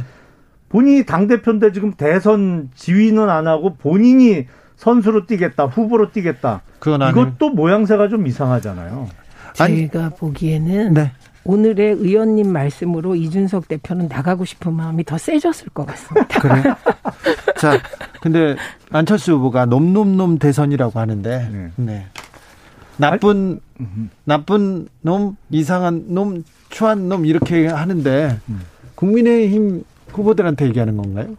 아니 여야 모두 마찬가지죠. 아니 사실은 여, 당은 한 명밖에 없으니까 세 명 중에 두 명은 지금 국민의힘 아닙니까? 두명 정도는 뭐 국민의힘일 수도 있죠. 근데 아, 비호감도가 공통적으로 다 높다는 거 아니에요? 지금 네. 대선에 출마한 후보들이. 근데 제가 보기엔 비호감도가 반드시 정말 싫다라는 것보다는 약간 아, 유권자들의 피로도일 수도 있거든요. 네. 상당 부분은 뭐 여러 번 출마한 분들은 뭐 요번에도 또 나오냐 뭐 이런 피로도 때문에 비호감도가 높아질 수도 있는데 근데 그 여론조사 한 거 보니까 비호감도가 가장 높은, 높은 분은 게 안철수, 안철수 대표. 후보시더라고요. 그래요. 네, 네. 안철수 후보가 비, 비호감도가 1등이에요. 가장 높고 네. 물어보고 싶은 건 그거예요. 본인은 어떤 자인가? 네. 그걸 묻고 싶습니다. 네. 알겠습니다. 557님께서 종로는 김용남 의원이 답이다. 이렇게 왔습니다. 문자가. 네. 예, 아, 네. 수원에도 종로가 있습니다. 아, 그렇습니까? 네. 수원에서 종로를, 종로가 지금 중요한데요. 자, 이재명 원팀, 원팀을 위한 선대위, 선대위 잘 꾸려지고 있습니까? 우선은 핵심 인물이 누구였냐? 이낙연 후보님이 아니세요. 네. 이낙연 후보님은 그렇게 뭐 그 정해진 민주적 절차나 그 국민들의 뜻에 반하는 분이 아니세요. 네. 그게 이제 프로인데 가장 주목받던 인물이 서른 의원이었습니다. 그렇죠. 그런데 그 서른 의원이 선대위에 전격 합류하게 되면서 네. 어, 일단 이재명 후보 입장에서는 모든 후보와 그리고 어, 모든 후보 측의 핵심들을 다, 다 포괄하는 어, 그런 선대위를 구성해서 일차적으로 어, 원팀에 시동은 걸었다 이렇게 볼 수 있는데 김용남 의원님 이걸 음. 비판하려고 하시기 전에 10, 11월 5일 이후에 어, 민주당의 현재는 국민의힘의 미래다. 그래서 그 반면 교사 하시는 게 좋을 것 같습니다. 김영남 의원님 결합은 결합인데 이제 진정한 화학적 결합이 이루어지느냐 요게 관건이겠죠. 그러니까 수소와 산소가 만나서 물이 되느냐 네. 아니면 이게 겉도느냐. 참고적으로 그 H2O는 수소가 아닙니다. 네. 물이에요. 그렇죠. 그건 물이죠. 아니 어떤 분이 그걸 자꾸 수소라고 그러시길래 다시 저렇게 한번 깨알 디스를 말씀을 하시네. 드리는데 근데 윤석열, 홍준표 음. 여기는 원팀 가능합니까? 더 심하죠. 아니 저희는 가능할 것 같아요. 그래요? 예. 왜 저런 저희 제- 당 그 전현직 의원들의 성향상 가능할 것 같아요. 그렇습니까? 누가 아. 이기더라도 이기는 쪽이 내 편인 성향이 좀 있거든요. 아 그렇습니까? 그러니까 이게 음 저는 민주당은 윤석열 후보가 되면 원팀이 가속화되는 경향이 나타납니다.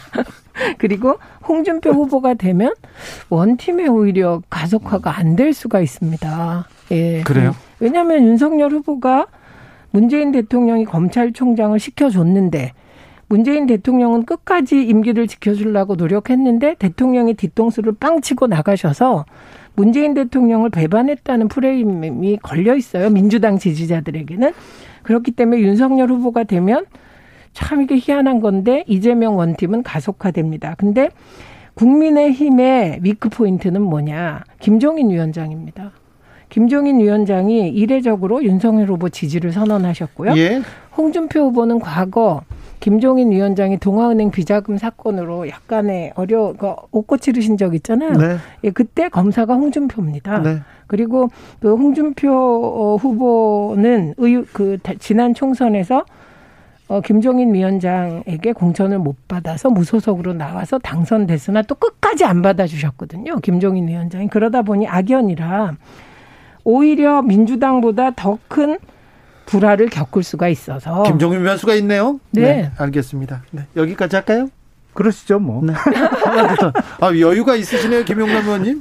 아니 그 최 의원님이 오히려 윤석열 후보가 그 국- 국힘 후보가 되면 민주당은 원팀으로 단결하고 네. 홍준표 후보가 되면 오히려 원팀이 조금 안 될 수도 있다라고 말씀하셨잖아요. 네. 역시 민주당의 일부에서 홍준표 후보를 응원하고 있다는 거를 자백해 주신 것 같아요. 2919님께서 이준석 대표는 종로에 절대 출마하지 않겠다고 했습니다. 그럼 김용남한테 기우나요? 여기까지 듣겠습니다. 정치적 원의 시점 김용남, 최민희, 최민희, 김용남 두 분 감사합니다. 네, 고맙습니다. 고맙습니다. 정치 피로, 사건 사고로 인한 피로, 고달픈 일상에서 오는 피로. 오늘 시사하셨습니까? 경험해 보세요. 들은 날과 안 들은 날의 차이. 여러분의 피로를 날려줄 저녁 한 끼 시사. 추진우 라이브.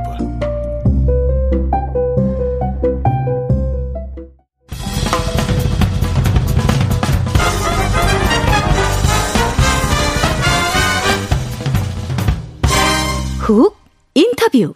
훅 인터뷰 이어가겠습니다. 이번에는 이탈리아 로마로 가보겠습니다. 문재인 대통령이 G20 정상회의 참석차 유럽 순방 중인데요.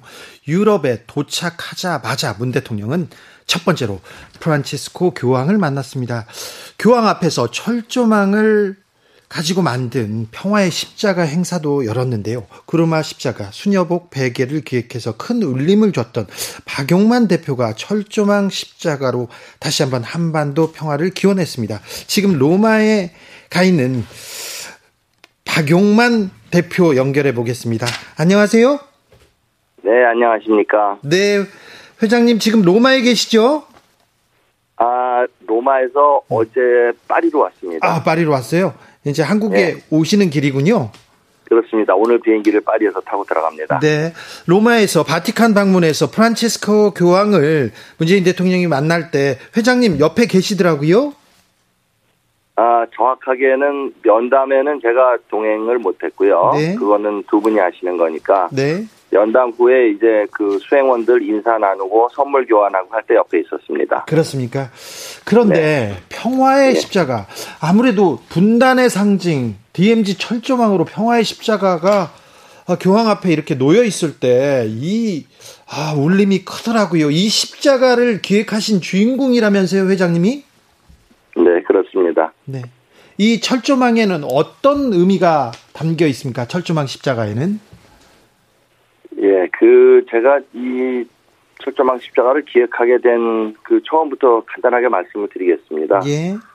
그 대한민국의 기업인으로 살아오면서 사실 나라에 들어가는 국민 소득을 보며 그 부의 창출 과정에 저희도 참여한 것 아니겠습니까? 예. 참 그것만으로도 참 자랑이었습니다만 그러나 한편으로는 소득이 늘어나도 나아지지 않는 우리 사회의 아픔과 그늘들이 있었습니다. 네. 그것이 늘 마음을 무겁게 이렇게 짓누르는 있었는데 뭐 그런 것들은 뭐 잘 아시다시피 양극화, 질병, 갈등, 빈곤, 고독 이런 것들 아니겠습니까? 네. 근데 그 중에서도 사실 한반도의 가장 큰 갈등의 아픔은 남북 대립이라고 생각을 했습니다. 그렇죠. 그런데 이 남북 대립이라는 것이 너무나도 우리에게는 매일같이 듣는 단어고 또 늘 대하던 것들이기 때문에 전쟁을 멈춘 지 참 오래됐지만 여전히 우리는 남북의 대립을 당연한 것처럼 살아왔다는 생각이 들었습니다. 예. 뭐 당연히 당연히 대립해야 되는 것처럼 뭐 어렸을 때부터 교육받고 그랬으니까요. 예. 그런데 우리의 생각과 시선을 조금이라도 한번 바꿔보자는 아이디어에서 이 프로젝트를 시작하게 됐습니다. 그 이야기는 다시 말씀드리면 네. 두 나라 다른 체제로 이미 살아가고 있는 것이 현실인데 꼭 총칼을 앞세운 대립이 전제될 필요는 없지 않겠는가. 예. 서로의 차이를 인정하고 대화를 하되 그 모든 것들을 총은 내려놓고 평화 속에서도 할 수 있지 않을까. 예. 이렇게 생각을 조금만 바꿔서 평화를 가져오자는 의도였습니다. 예. 그래서 이제 분단과 대립의 가장 큰 상징인 휴전선의 철조망을 평화를 염원하는 십자가로 바꿔서 기도와 마음을 좀 모아보고자 하는 기획을 하게 됐습니다. 네. 아, 네. 아, 분단을 상징하는 남북의 대립과 갈등을 상징하는 가장 큰 상징인 철조망, 휴전선의 철조망으로 십자가를 만든다. 아, 큰 의미가 있는 것 같습니다. 저기 어, 휴전선 철조망을 회장님이 사셨어요? 예, 그거는 음, 휴전선에서 철조망이 이제 노후되면 네. 잘라내서 고치죠. 입찰을 통해서 매각을 합니다. 아, 예. 저희가 거기에 참여해서 구입을 했습니다. 아, 예. 그리고 왜 136개의 십자가를 만드신 거죠? 올해 프로젝트를 하다 보니까 네.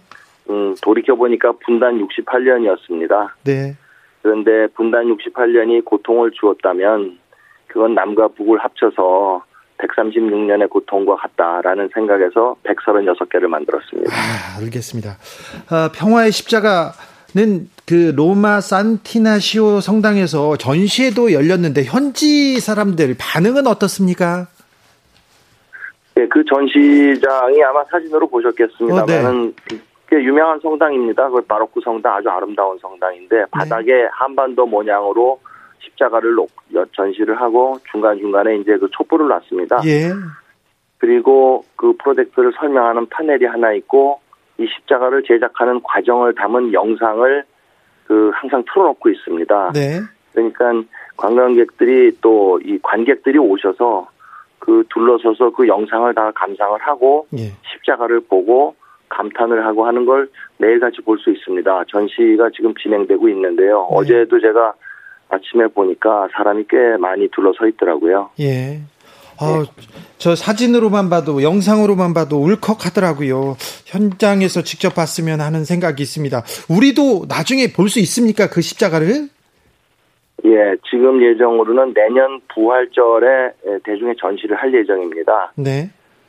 알겠습니다. 그 명동 성당 지하에 예. 갤러리를 예약을 해놨습니다. 알겠습니다. 거기서 전시를 할 예정입니다. 부활절까지는 기다려야겠네요. 어, 예, 그렇습니다. 두산그룹 회장을 하셨고요. 상공회의소 회장도 했습니다. 한국 상공회의소. 근데 지금은 한국 몰타 기사단 대표로 대표 자격으로 이렇게 문 대통령 동행하셨다면서요? 네, 몰타 기사단 대표는 오래됐습니다. 제가 한 그 6년 이상 됐고요. 예. 그, 이, 교황청에 이제 저라는 사람을 소개를 해야 되지 않습니까? 예, 예. 그러다 보니까 그 교황청에서도 잘 인지하고 계시는 천주교 그 몰타 기사단 음, 회장이라고 소개를 하는 것이 적절하겠다라고 해서 했고요. 예. 사실 자격은 제가 그 십자가를 만든 사람으로서 네. 선물을 전달하시고 전시를 하는데 네. 그 설명한 기획자로서 갔습니다. 아, 네. 저는 물타기 사단 잘못 읽어가지고 물타기 기사단 이렇게 생각했어요. 어, 회장님하고 물타기하고 무슨 상관이지? 이렇게 생각했습니다. 어, 평소에 생각을 조금만 좀 건전하게 바꾸시면 그런 일이 없으실 아니, 것 저는 같은데. 건전하잖아요. 자, 회, 자, 회장님, 지난 6월에 스페인 방문 때도 문재인 대통령 동행하셨고요. 이번에도, 어, 저기, 대통령 동행해서 이태리에 가셨습니다. 외국에 나가 보면서 한국의 위상, 이렇게 좀 달라진 위상을 느끼게 됩니까? 아, 그렇습니다. 그건 뭐 해가 하루하루 한 해 한 해 갈수록 더욱더 그 대한민국에 대한 위상이 높아지고 있다는 거는 체감을 할 수 있고요. 네. 단지 이제 그 체감하는 위상이라는 것이 조금씩 변해갑니다. 네. 과거에는 그 기적적인 경제 발전을 이룬 나라로서의 존중을 많이 받았는가 하면 네. 요즘엔 사실은 기적적 경제 성장을 이룬 나라들이 꽤 생겼지 않습니까? 중국도 그랬고 베트남도 그랬고 예. 이러다 보니까 그럼에도 불구하고 우리에 대한 존중이 아직 유지가 되고 더 이렇게 위상이 높아지는 것은 네. 그 경제 발전과 동시에 성숙한 민주주의를 우리 손으로 이루었다라는 것이 그 이유 아닌가 싶습니다. 네. 어, 그리고 그런데, 이제 그 성숙한 민주주의 하에서 네. 국민의 그 다수에 의해서 선출된 대통령, 그 상징적인 민주주의를 대변하는 존재라는 점에서 더욱 우리나라 그 대통령들을 외국에서 존중을 하고요. 예. 저는 그렇게 느꼈습니다. 네. 그런데 언론에서 지난번에는 저 언론에서 대통령이 바쁜 기업인들 데리고 이렇게 외국에 거의 좀 끌고 다닌다 이런 식으로 기사가 났더라고요. 네, 그런 기사를 보면 참 안타깝죠. 저도 상위 회장을 하면서 정말 그 순방에 많이 동행을 했거든요. 예, 예. 근데 옆에서 보면 그 어느 대통령이든 상관없이 정말 저 일정을 어떻게 다 소화하나 싶게 일정이 많습니다. 네. 그리고 곁에서 뵈면 조금 짜투리의 시간이 나서 이렇게 좀 쉬시면 좋지 않을까 싶어도 그 짜투리의 시간에 뭐 하나라도 더 해야 된다는 그 책임감 이런 게 느껴집니다. 그러다 보니까 옆에서 보는 사람들은 참 아슬아슬합니다. 그 연령들도 있으시고 한데 그렇습니다. 그 정도라 이 기업인의 한 사람으로서 보면 사실 우리 기업인들이 나가서 그냥 명함 들고 가서 상대국의 뭐 중요한 사람을 만나달라고 그러면 그 쉽게 만나주겠습니까? 아, 예. 그렇지만 대한민국의 대통령이 온다. 그러면 이 국제사회에 이미 그거는 고착화된 이미지가 있습니다. 대한민국의 순방단이 오면 기업인들이 반드시 이 상당수가 온다. 비즈니스를 할 기회다라는 게 이미 정착이 돼 있습니다. 네. 그때 같이 나가면 미팅도 훨씬 수월해지고 네. 사람을 만나는 것도 훨씬 수월하고 네. 또 상대 입장에서도 그렇지 않습니까? 네네. 그냥 전화하고 찾아오는 기업인과 그렇죠. 음. 국가 원수를 동행해서 오는 기업인은 첫 대면부터 일단 신뢰라는 면에서 달라지지 않겠습니까? 네, 네. 알겠습니다. 그러니까 그 좋은 전통이고 좋은 프로그램이라고 생각을 합니다. 알겠습니다. 언론에서 좀 예. 한쪽 눈으로 좀 쳐다봤군요. 자, 한국을 대표하는 기업인이고 재벌 회장님이십니다. 그런데 아, 평화를 계속 외치고 있는데 남북의 화해와 협력을 위해서 이렇게 힘쓰고 있는 이유가 뭡니까? 우선 첫째 기업의 입장에서 보면요. 남북의 평화와 이 안전은 사- 비즈니스에 상당한 영향이 있습니다. 그 나라별 discount rate도 확실히 좀 낮아지고요. 네.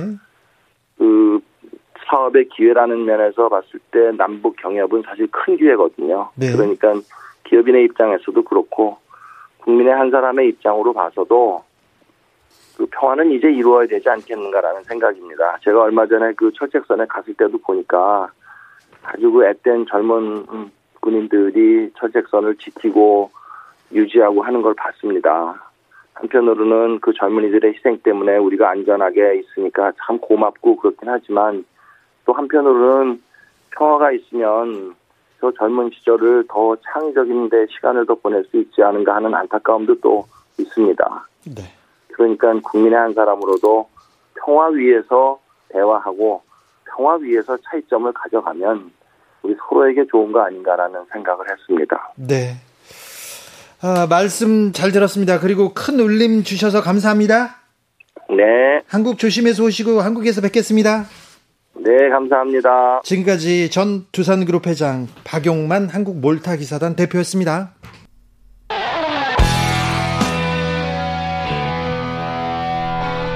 스치기만 해도 똑똑해진다. 드라이브 스루 시사 주진우 라이브.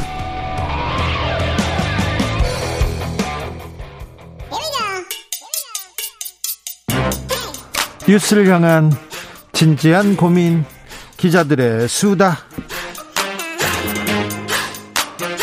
라이브 기자실을 찾은 오늘의 기자는 은지옥이요 시사인 김은지입니다. 오늘 준비한 뉴스부터 가볼까요? 화천대유 50억 클럽 기억하시죠? 기억하지요. 네. 박수영 국민의힘 의원이 국감장에서 얘기했는데 오 그분들이 계속 나오고 있습니다. 네, 그렇죠. 화천대유에서 50억 원을 받기로 약속했다. 이런 명단이라고 해서 박 의원이 공개한 바가 있는데요. 네. 모두 6명 이름이 있었습니다. 예. 권순일, 박영수, 곽상도, 김수남, 최재경 이렇게 전 전현직 법조인들이 있고요. 네. 그리고는 홍땡땡으로 표시된 사람이 있었거든요. 홍땡땡만 이렇게 이름을 가렸더라고요. 네, 실명이 폭로된 사람들은 모두 사실무근이다. 이렇게 강하게 반발했고요. 예. 다만 말씀처럼 홍땡땡이라는 인물은 누군지 밝혀지지 않아서 예. 뒷말만 무성했습니다. 네. 그런데 이제 관련된 보도가 나오기 시작했는데 언론사 고위 인사인 홍 모 씨가 김만배 전 머니투데이 부국장이자 화천대유 대, 최대 주주인 와 함께 50억 원이 넘는 금전 거래했다 이런 내용이거든요. 그러니까 홍 씨가 김만배 씨하고 지금 50억 원이 넘는 금전 거래를 했다는 것을 검찰이 확인했죠. 네, 그렇습니다. 홍 씨는 김 씨가 일했던 언론사 직장 상사였다라고 하는데 네. 아주 이례적인 상황이라고 할 수 있습니다. 회사 사장하고 회사 회장이잖아요. 예, 정확하게 직책이 나온 바는 없고요. 네, 언론 저- 사주다 이렇게 알려져 있습니다. 선배하고 회사에 선배하고 50억 넘는 돈 거래를 하다 하다니 어우 네 이게 무슨 일이지? 네, 주진우 진행자와 제가 오래 알고 지내던 사이고 취재도 많이 같이 했지만 네. 돈 거래를 한 적이 없지 않습니까? 나 50억 원만 꿔줘. 5만 원도 어려울 것 네, 같은데요. 알겠어요. 네. 그럼 5만 원 줘. 네. 네. 예, 지나가면서 그런 말씀을 많이 하셨죠. 하지만 네. 제가 정말 드린 적은 없는데요. 네. 정말 이례적이고 상상할 수 없는 관계라고 할 수 있는데 아니 언론사에서 50억을 이렇게 빌려주고 선후배간에 이런 이런 데가 어디 있습니까? 네, 게다가 경향신문 보도에 따르면 홍 씨는 2019년 무렵부터 총 3번에 걸쳐서 차용증을 쓰고 김만배 전 부국장으로부터 돈 빌렸다라고 하는데 그때가 하필이면 화천대유가 대장동 사업으로 배당 수익을 거두기 시작한 때라서 더욱더 눈길을 끌고 있습니다. 자, 언론사 선후배끼리 수십억 원의 돈 거래를 한 이유. 자, 한 거는 맞죠? 그렇죠. 이제 그렇게 이제 검찰에서 보고 있고요. 이제 그 부분을 밝혀내는 게 핵심이라고 합니다. 네. 물론 해당 명단과 지금 해당 그 홍 씨가 이름이 나오고 있는 홍 씨가 같은 사람인지도 검찰이 확인을 하고 있다라고 하는데요. 네. 이제 그럴 가능성이 아주 높아 보입니다. 그래요? 예, 아무래도 이제 비슷한 같은 예, 성을 가지고 있고 게다가 지금 화천대유 50억 클럽과 관련돼 있는 돈 이야기가 있기 때문에 검찰은 그렇게 강하게 의심하고 있다라고 하는데요. 자, 홍 씨 측이나 김만배 씨 측 뭐라고 합니까? 그러니까 돈 빌려준 거고 개인적으로 돈이 오고 간 사이에서 일은 알 수 없다 이렇게 이야기하고 있습니다. 돈 거래는 있었지만 잘 모른다 이런 얘기 합니까? 네, 사적으로 썼고 다 빌려주고 차용증 썼다. 그러니까 이것은 딱히 문제가 안 된다. 이런 취지의 해명을 하고 있는 건데요. 네. 그럼에도 불구하고 너무나 이례적이라서 사실 더 수사가 필요한 상황으로 보입니다. 자, 그러면 자, 홍땡땡 이분이 장자연 씨 사건에 접대를 받았다고 이름을 낸 사람하고는 같은 사람이죠? 그 부분도 확인을 해봐야 될 것 같습니다. 그래요? 예, 검찰 수사가 진행되고 있으니까요. 예. 언론사 선후배끼리 50억 원 넘는 돈 거래를 했다. 이걸 어떻게 받아들여야 될지. 김만배 씨는 아무튼 50억 클럽 부인하고 있습니다. 네, 이 의혹 자체를 김만배 전 머니투데이 부국장은 아예 부인을 하고 있는 건데요. 하지만 관련자 다른 사람들은 또 그런 관련된 취지의 진술을 검찰 가서 했다라고 합니다. 남욱 변호사는 검찰 조사에서 두 명에게 돈이 실제로 전달됐다. 이런 취지의 진술을 했다라고 알려져 있는데요. 네. 그 중에 한 명이 곽상대 의원이고요. 네. 나머지를 검찰이 언론사 간부 홍 씨다 이렇게 의심하고 있습니다. 그런데 이 홍 씨 취재를 왜 안 합니까? 왜 홍땡땡이라고 하고 실명도 안 밝히고 언론사 언론인이어서 봐주는 겁니까? 아무래도 이제 여러모로 확인이 아직 덜 된 바가 있기 때문에 조심스러운 걸로 보이긴 하는데요. 사실 저도 이제 과거에 장자연 사건 때 모두가 해당 일보라고 하면서 해당 사주 이름을 말하지 못했던 적이 있지 않습니까? 그때 머니투데이 사주였어요. 아, 아니요. 그때 조선일보. 아, 조선일보. 아, 네. 조선- 아, 그 당시는 그리고- 이제 해당일보라고 해서 네. 해당일보 해당 뭐 그 언론 사주 이런 식으로 이름이 나가고 세상이 다 아는데 네, 언론사에서는 조선일보 어, 네, 방사장 얘기를 안 했죠. 네, 실제로 그때 조선일보가 모두 고소해서요. 예. 고초를 겪은 사람들이 있습니다. 그렇습니다. 네, 그러다 보니까 아무래도 좀 조심스럽게 접근하는 측면들이 크고요. 그 이후에 아무튼 그 머니투데이 홍 모 씨가 장자연 사건에 관여했었는데 그때도 이름을 안 썼는데 지금도 안 쓰고 있습니다. 아무튼 홍 씨에 대한 취재는 왜 안 하는지 모르겠어요. 네, 그런 부분들에 대해서는 사실 머니투데이 내부에서도 자성이 필요한 것으로 보입니다. 머니투데이 내부에서 얘기해야죠. 머니투데이 국장이 부국장이었습니까? 네. 김만배 씨가 기사를 안 쓰고 어디 가서 사업을 하고 있었어요. 사업이 아니라 거의 사기성 높은 지금 지금 구속영장 청구되기 일보 직전 아닙니까? 그러면 그 안에서 자성의 목소리가 나와야지 왜 머니투데이는 그런 소리 하나도 안 합니까? 네, 이미 한 번 청구됐고 다시 또 재청구되고 있는 상황인 건데요. 사실 내부에서 이런 문제 제기를 건강한 조직이라면 해야 되는 게 맞다라고 생각합니다. 머니투데이 내부에서 아우 부럽다 왜 나는 안 끼워줬나 이런 얘기는 많이 들었어요. 그런데 왜 이런 일이 있었고 우리 사주와 뭐 회 뭐 우리 간부와 왜 우리 부국장은 이런 일을 부적절한 일을 했을까? 부적절한 일 아닙니까? 그러니까 화천대유 지금 누구 거냐, 실소유주 누구냐 이런 논란이 지금 핵심이지 않습니까? 네. 그러니까, 그러니까 돈 받아간 사람들에게 눈길이 갈 수밖에 없고요. 이제 네. 그래서 아무래도 이걸 밝혀내는 게 핵심이라고 볼 수 있는데 물론 네. 머니투데이 내부에서 사적으로는 문제 제기를 하는 사람들이 있는 것으로 알지만 사실 이건 공적으로 문제 제기가 문제 나와야 하는. 사기거, 네. 상황이거든요. 문제 제기해야죠. 네, 이제까지 기자들이 다른 사람들을 비판하고 비판하는 기사를 쓰고 또 그 이후에 계속 팔로우하는 것들을 비교해 본다면 네. 내부에게는 너무 좀 약한 게 아니냐 이렇게 당연히 보입니다. 네, 뭐 뜻 있는 기자들이 머니투데이도 많다고 생각합니다. 그러니까 이 문제에 대해서는 공적으로 사실관계를 먼저 밝히고 뭐가 잘못됐는지 안에서 좀 취재해서 밝혀 주십시오. 네. 0842님께서 홍땡땡의 땡땡은 일본어라고 합니다. 홍모모라고 발음하세요 얘기합니다. 아우 죄송합니다. 사과드리겠습니다. 땡땡 그렇습니다. 아, 몰랐습니다. 몰랐습니다. 네, 네. 앞으로 시정하겠습니다. 학교정이 땡땡땡도 이거 일본 그거 아닌가요? 그러면 바- 발음인가요? 아. 땡땡땡은 소리가 나는 종소리 그러니까요. 같습니다. 땡, 떵떵떵 이렇게 얘기할 수도 없잖아요. 아이고, 알겠습니다. 아무튼, 홍모모, 예. 알겠습니다. 곧 취재를 해가지고요. 그, 이름을 밝히겠습니다. 저희가 먼저 밝힐게요. 자, 다음 뉴스로 가볼까요? 네, 요즘 정치권에서 주 4일제가 화제입니다. 어우, 월화수목, 토토토. 이거 심상정 후보가 처음에 공약했고, 이재명 후보도 어, 맞장구를 쳤습니다. 네, 그렇습니다. 원래 이 공약이 지난 4.7 재보궐 선거에서 나왔었는데요. 나왔어요? 예, 그 당시에 조정훈 시대전환 후보가 주 4일제 공약을 들고 나왔습니다. 민주당 후보도 이런 얘기 한 적이 있었어요. 네, 박영선 후보도 주 4.5일제 이야기를 했었고요. 예. 게다가 지난 더불어민주당 대선 경선에서도 양승조 충남도지사가 주 4일제 공약 내세운 바가 있습니다. 그러네요. 네, 이제 그런데 우선은 지금 대선에서 드디어 공약이 좀 화제가 된다. 이 자체가 좀 반갑긴 하거든요. 네. 이제까지는 워낙 다른 논쟁으로 시끄러웠었는데요. 그렇죠. 정책 논쟁 한번 제대로 해보자. 이런 상황에서 심상정 후보가 제1 공약으로 주 4일제 선도적으로 치고 나왔고요. 이재명 후보도 긍정적인 반응을 했습니다. 그런데 월화수목 토토토 가능합니까? 네, 이제 우선은 이제 좀 이 상황을 자세히 봐야 될 것 같긴 한데요. 뭐 어떻게 될지는 봐야 되겠죠. 하지만 이 사, 이러한 논의의 핵심은 노동시간 단축이다. 이렇게 보시면 될 것 같은데요. 네. 경제 구조와 재택근무, 탄력근무 이런 것으로 사회적인 변화가 있고 또 인구 구조가 바뀌고 있지 않습니까? 그에 따른 단계적인 도입은 가능하지 않냐라고 하는 게 공약을 내는 사람들의 이야기이긴 합니다. 그런데 주 4일제 도입해서 시행하는 나라가 있습니까? 네, 실제로 있습니다. 핀란드, 뉴질랜드, 일본, 스페인 이렇게 있고요. 일본도 시작했어요? 네, 아직 바로 시작한 건 아니고요. 지난 4월 달 주 4일 근무제 추진을 자민당에서 공식화했습니다. 아, 그래요? 코로나19가 아주 큰 계기가 된 것으로 보이는데 네. 재택근무와 주 4일제 근무를 권장하는 가이드라인을 일본 경제단체 연합회에서 발표했고요.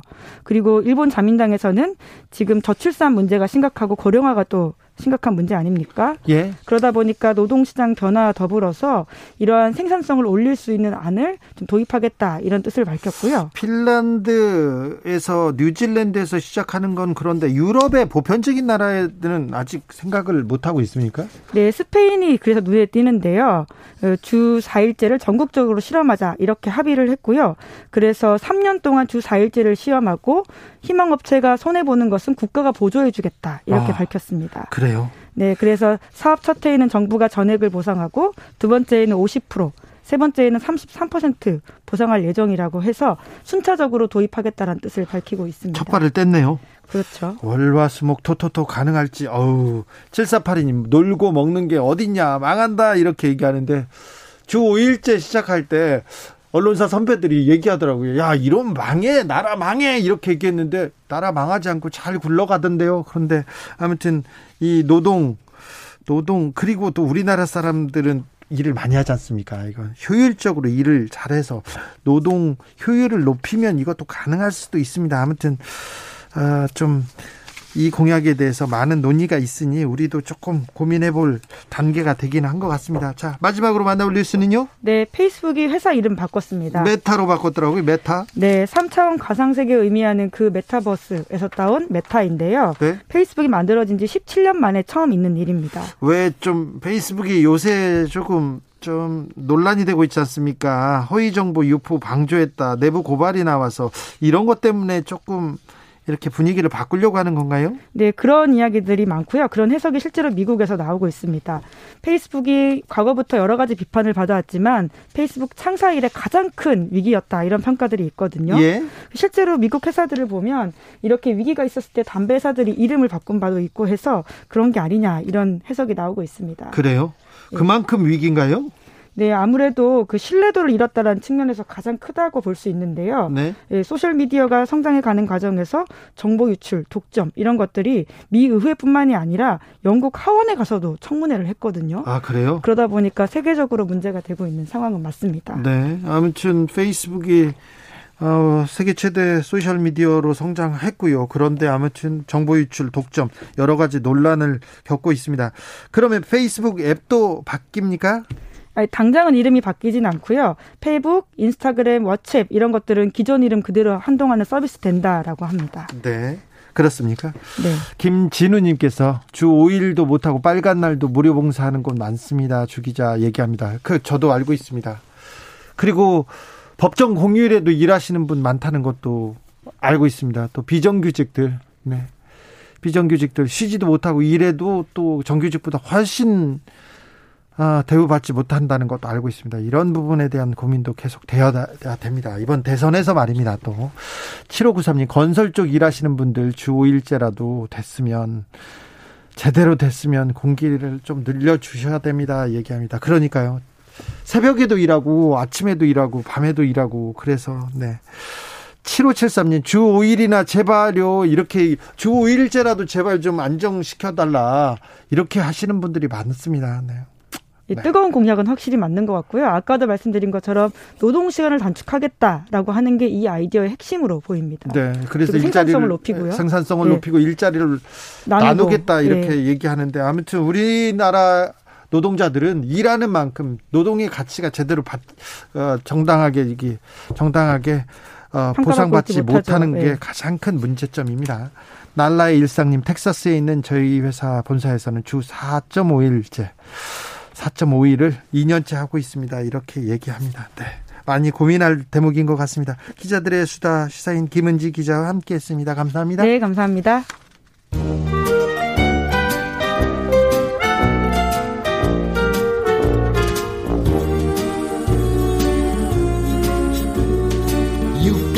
민생이 먼저다. 함께 잘 먹고 잘 사는 법 찾아보겠습니다. 생, 민생과 통하였느냐 생생민생통 안진아 선아 민생생각 안진걸 민생경제연구소장 어서 오세요. 네 안녕하십니까. 아이고 KT가 사고가 나가지고 우리 예. 소장님이 더 바쁘셨어요. 예 지금 오늘 하루 종일 KT가 제대로 보상안을 내놔야 된다 촉구를 했습니다 지난 네. 주말. 그런데 지금 아마 우리 방송 들으신 분들 중에도 지금 KT 들면 본인은 휴대폰을 KT를 안 써도 네. 사무실 인터넷 KT 써가지고 애먹은 사람. 그런 사람도 있겠죠. 제가 그렇습니다. 아 그렇습니까? KT 인터넷 가입자가 1,750만 명이고 휴대폰 가입자가요. 네. 나머지 인터넷 회선까지 이번에 피해자가 한 3,500만 원으로 추정이 됩니다. 네. 근데 개인 1,000원, 소상공인 8, 9천 원으로 발표가 됐습니다. 아, 발표했더라고요. KT는 최선이라고 하지만 자, 시청자 여러분들께서도 지금 화가 나신 분이 많을 겁니다. 네. 왜냐하면 갑자기 인터넷이 안 되고 휴대폰이 불통이 되고 특히 인터넷이 안 되니까 휴대 그 그거 있죠. 컴퓨터를 껐다 네. 켰다 선을 뽑았다 넣었다 별 쇼를 다 했거든요. 흔히들 네. 말하는 저도 그랬거든요. 한 네. 시간 동안 급한 문서 작업해야 되는데 근데 천 원이 뭡니까? 네. 이거 너무하잖아요. 네. 근데 자 2018년도에 아현동 통신과제 때 네. 제가 K 국회의원들과 참여연대랑 민생경 연구소에 나서서 네. 직접 보상 TF를 만들어 가지고 그리고 안진걸 수장이 보상하라 이렇게 외쳤죠. 하루 20만 원 네. 상인들에게 네.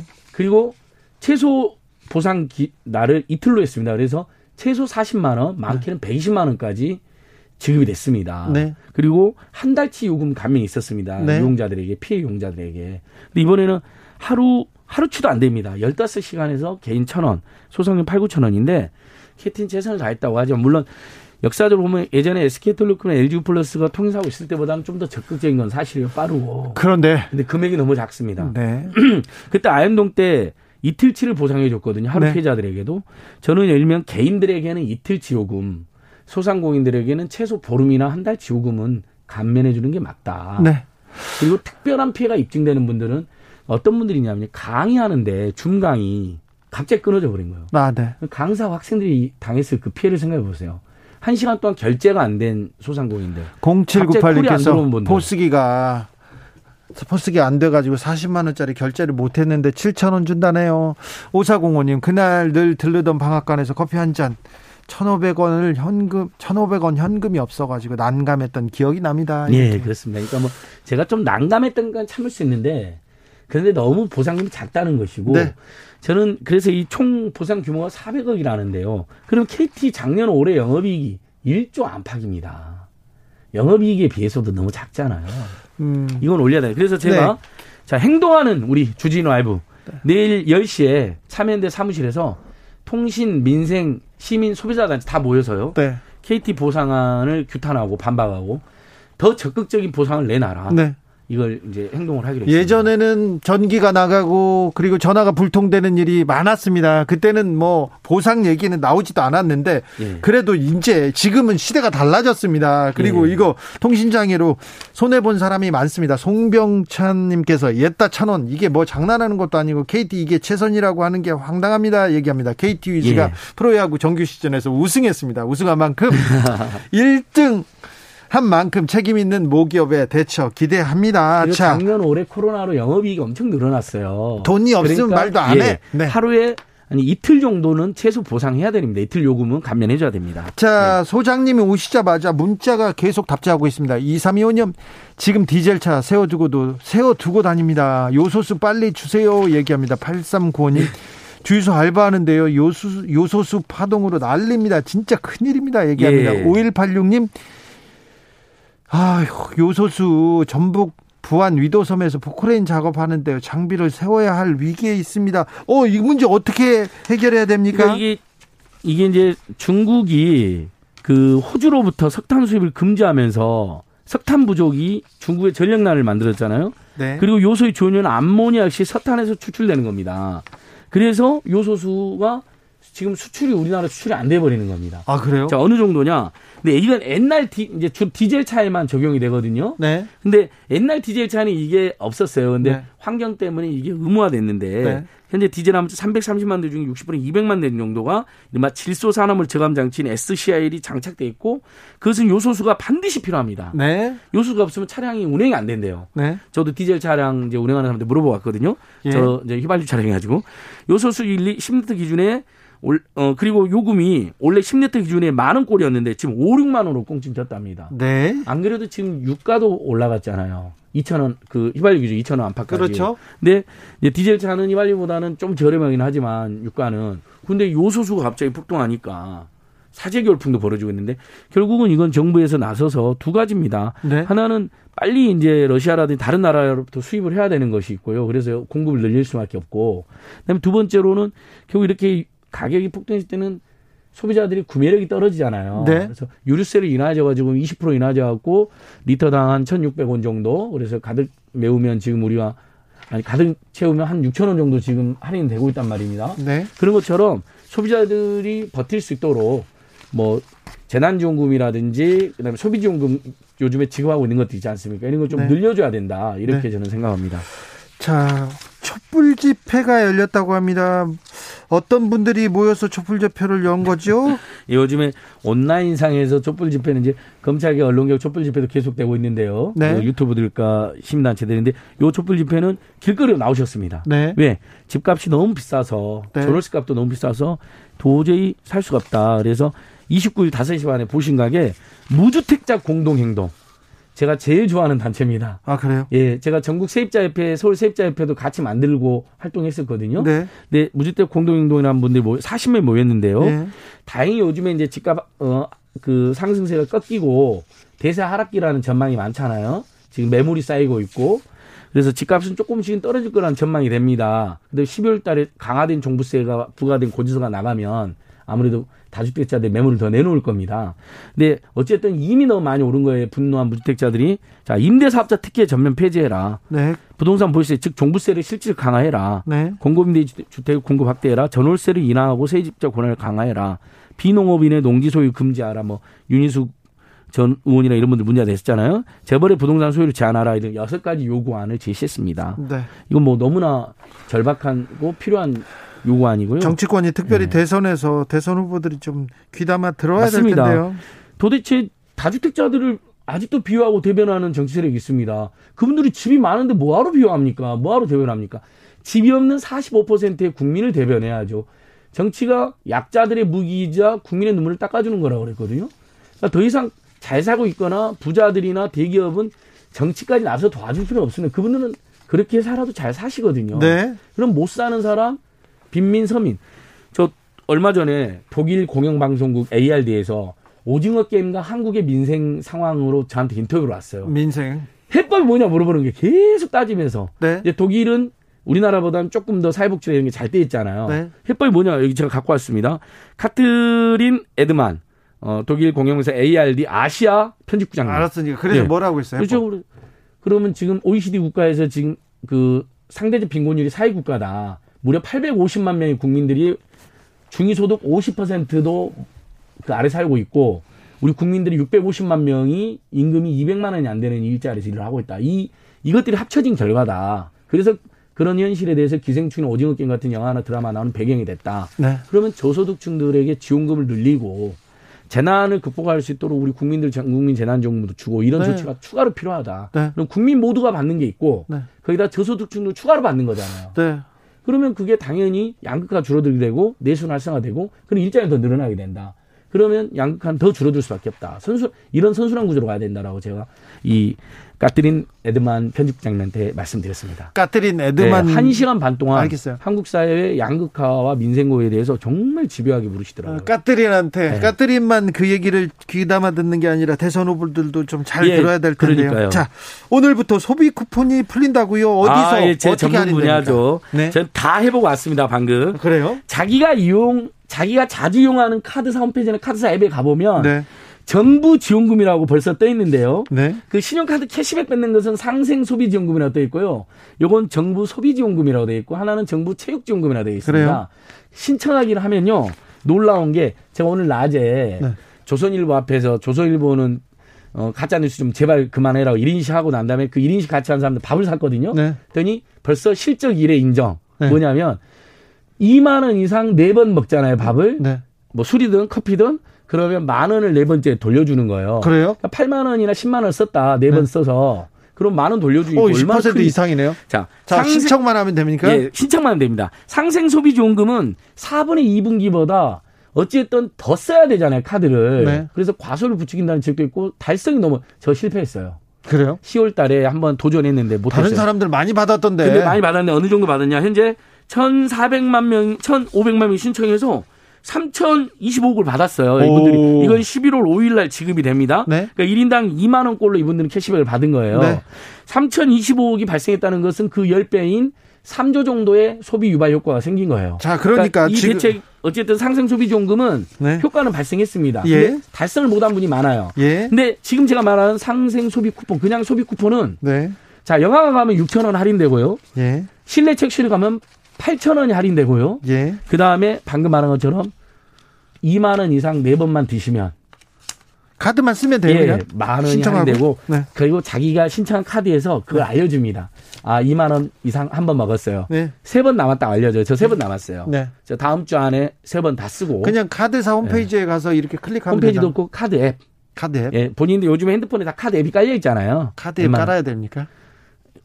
앱 깔기 싫으시면 홈페이지 들어가셔서 홈페이지? 또는 전화로 신청하시면 됩니다. 어렵네요. 그래서 이거 제가 다음 주에 저기 8만 원 쓰고 네. 네번 8만 원 쓰고 만 원 할인 받아서 네. 제가 보고 드릴게요. 그리고 우리 주린 라이브 이제 제작진에 커피 사고 오겠습니다. 그 아니, 만원 할인 괜찮아요. 받아가지고. 우리 됐어. 너도, 아니, 너도. 그 만원 할인 받으면 또 소비로 써야 돼요. 알았으니까 제가 살게요. 알겠습니다. 알겠습니다. 자, 생생민생통 안진걸 소장과 함께 했습니다. 감사합니다. 고맙습니다. 카드 앱이나 카드 홈페이지에 가서 신청만 예, 하면 된다고요? 신청만 하면 돼요. 알겠습니다. 2만 원 이상 네 번 쓰면 만 원이 돌아옵니다. 알겠습니다. 주진우 라이브 여기서 인사드리겠습니다. 오늘 돌발 퀴즈의 정답은 요소수였습니다. 요소수. 이승열의 나라 들으면서 저는 물러가고요. 저는 내일 오후 5시 5분에 돌아오겠습니다. 지금까지 주진우였습니다.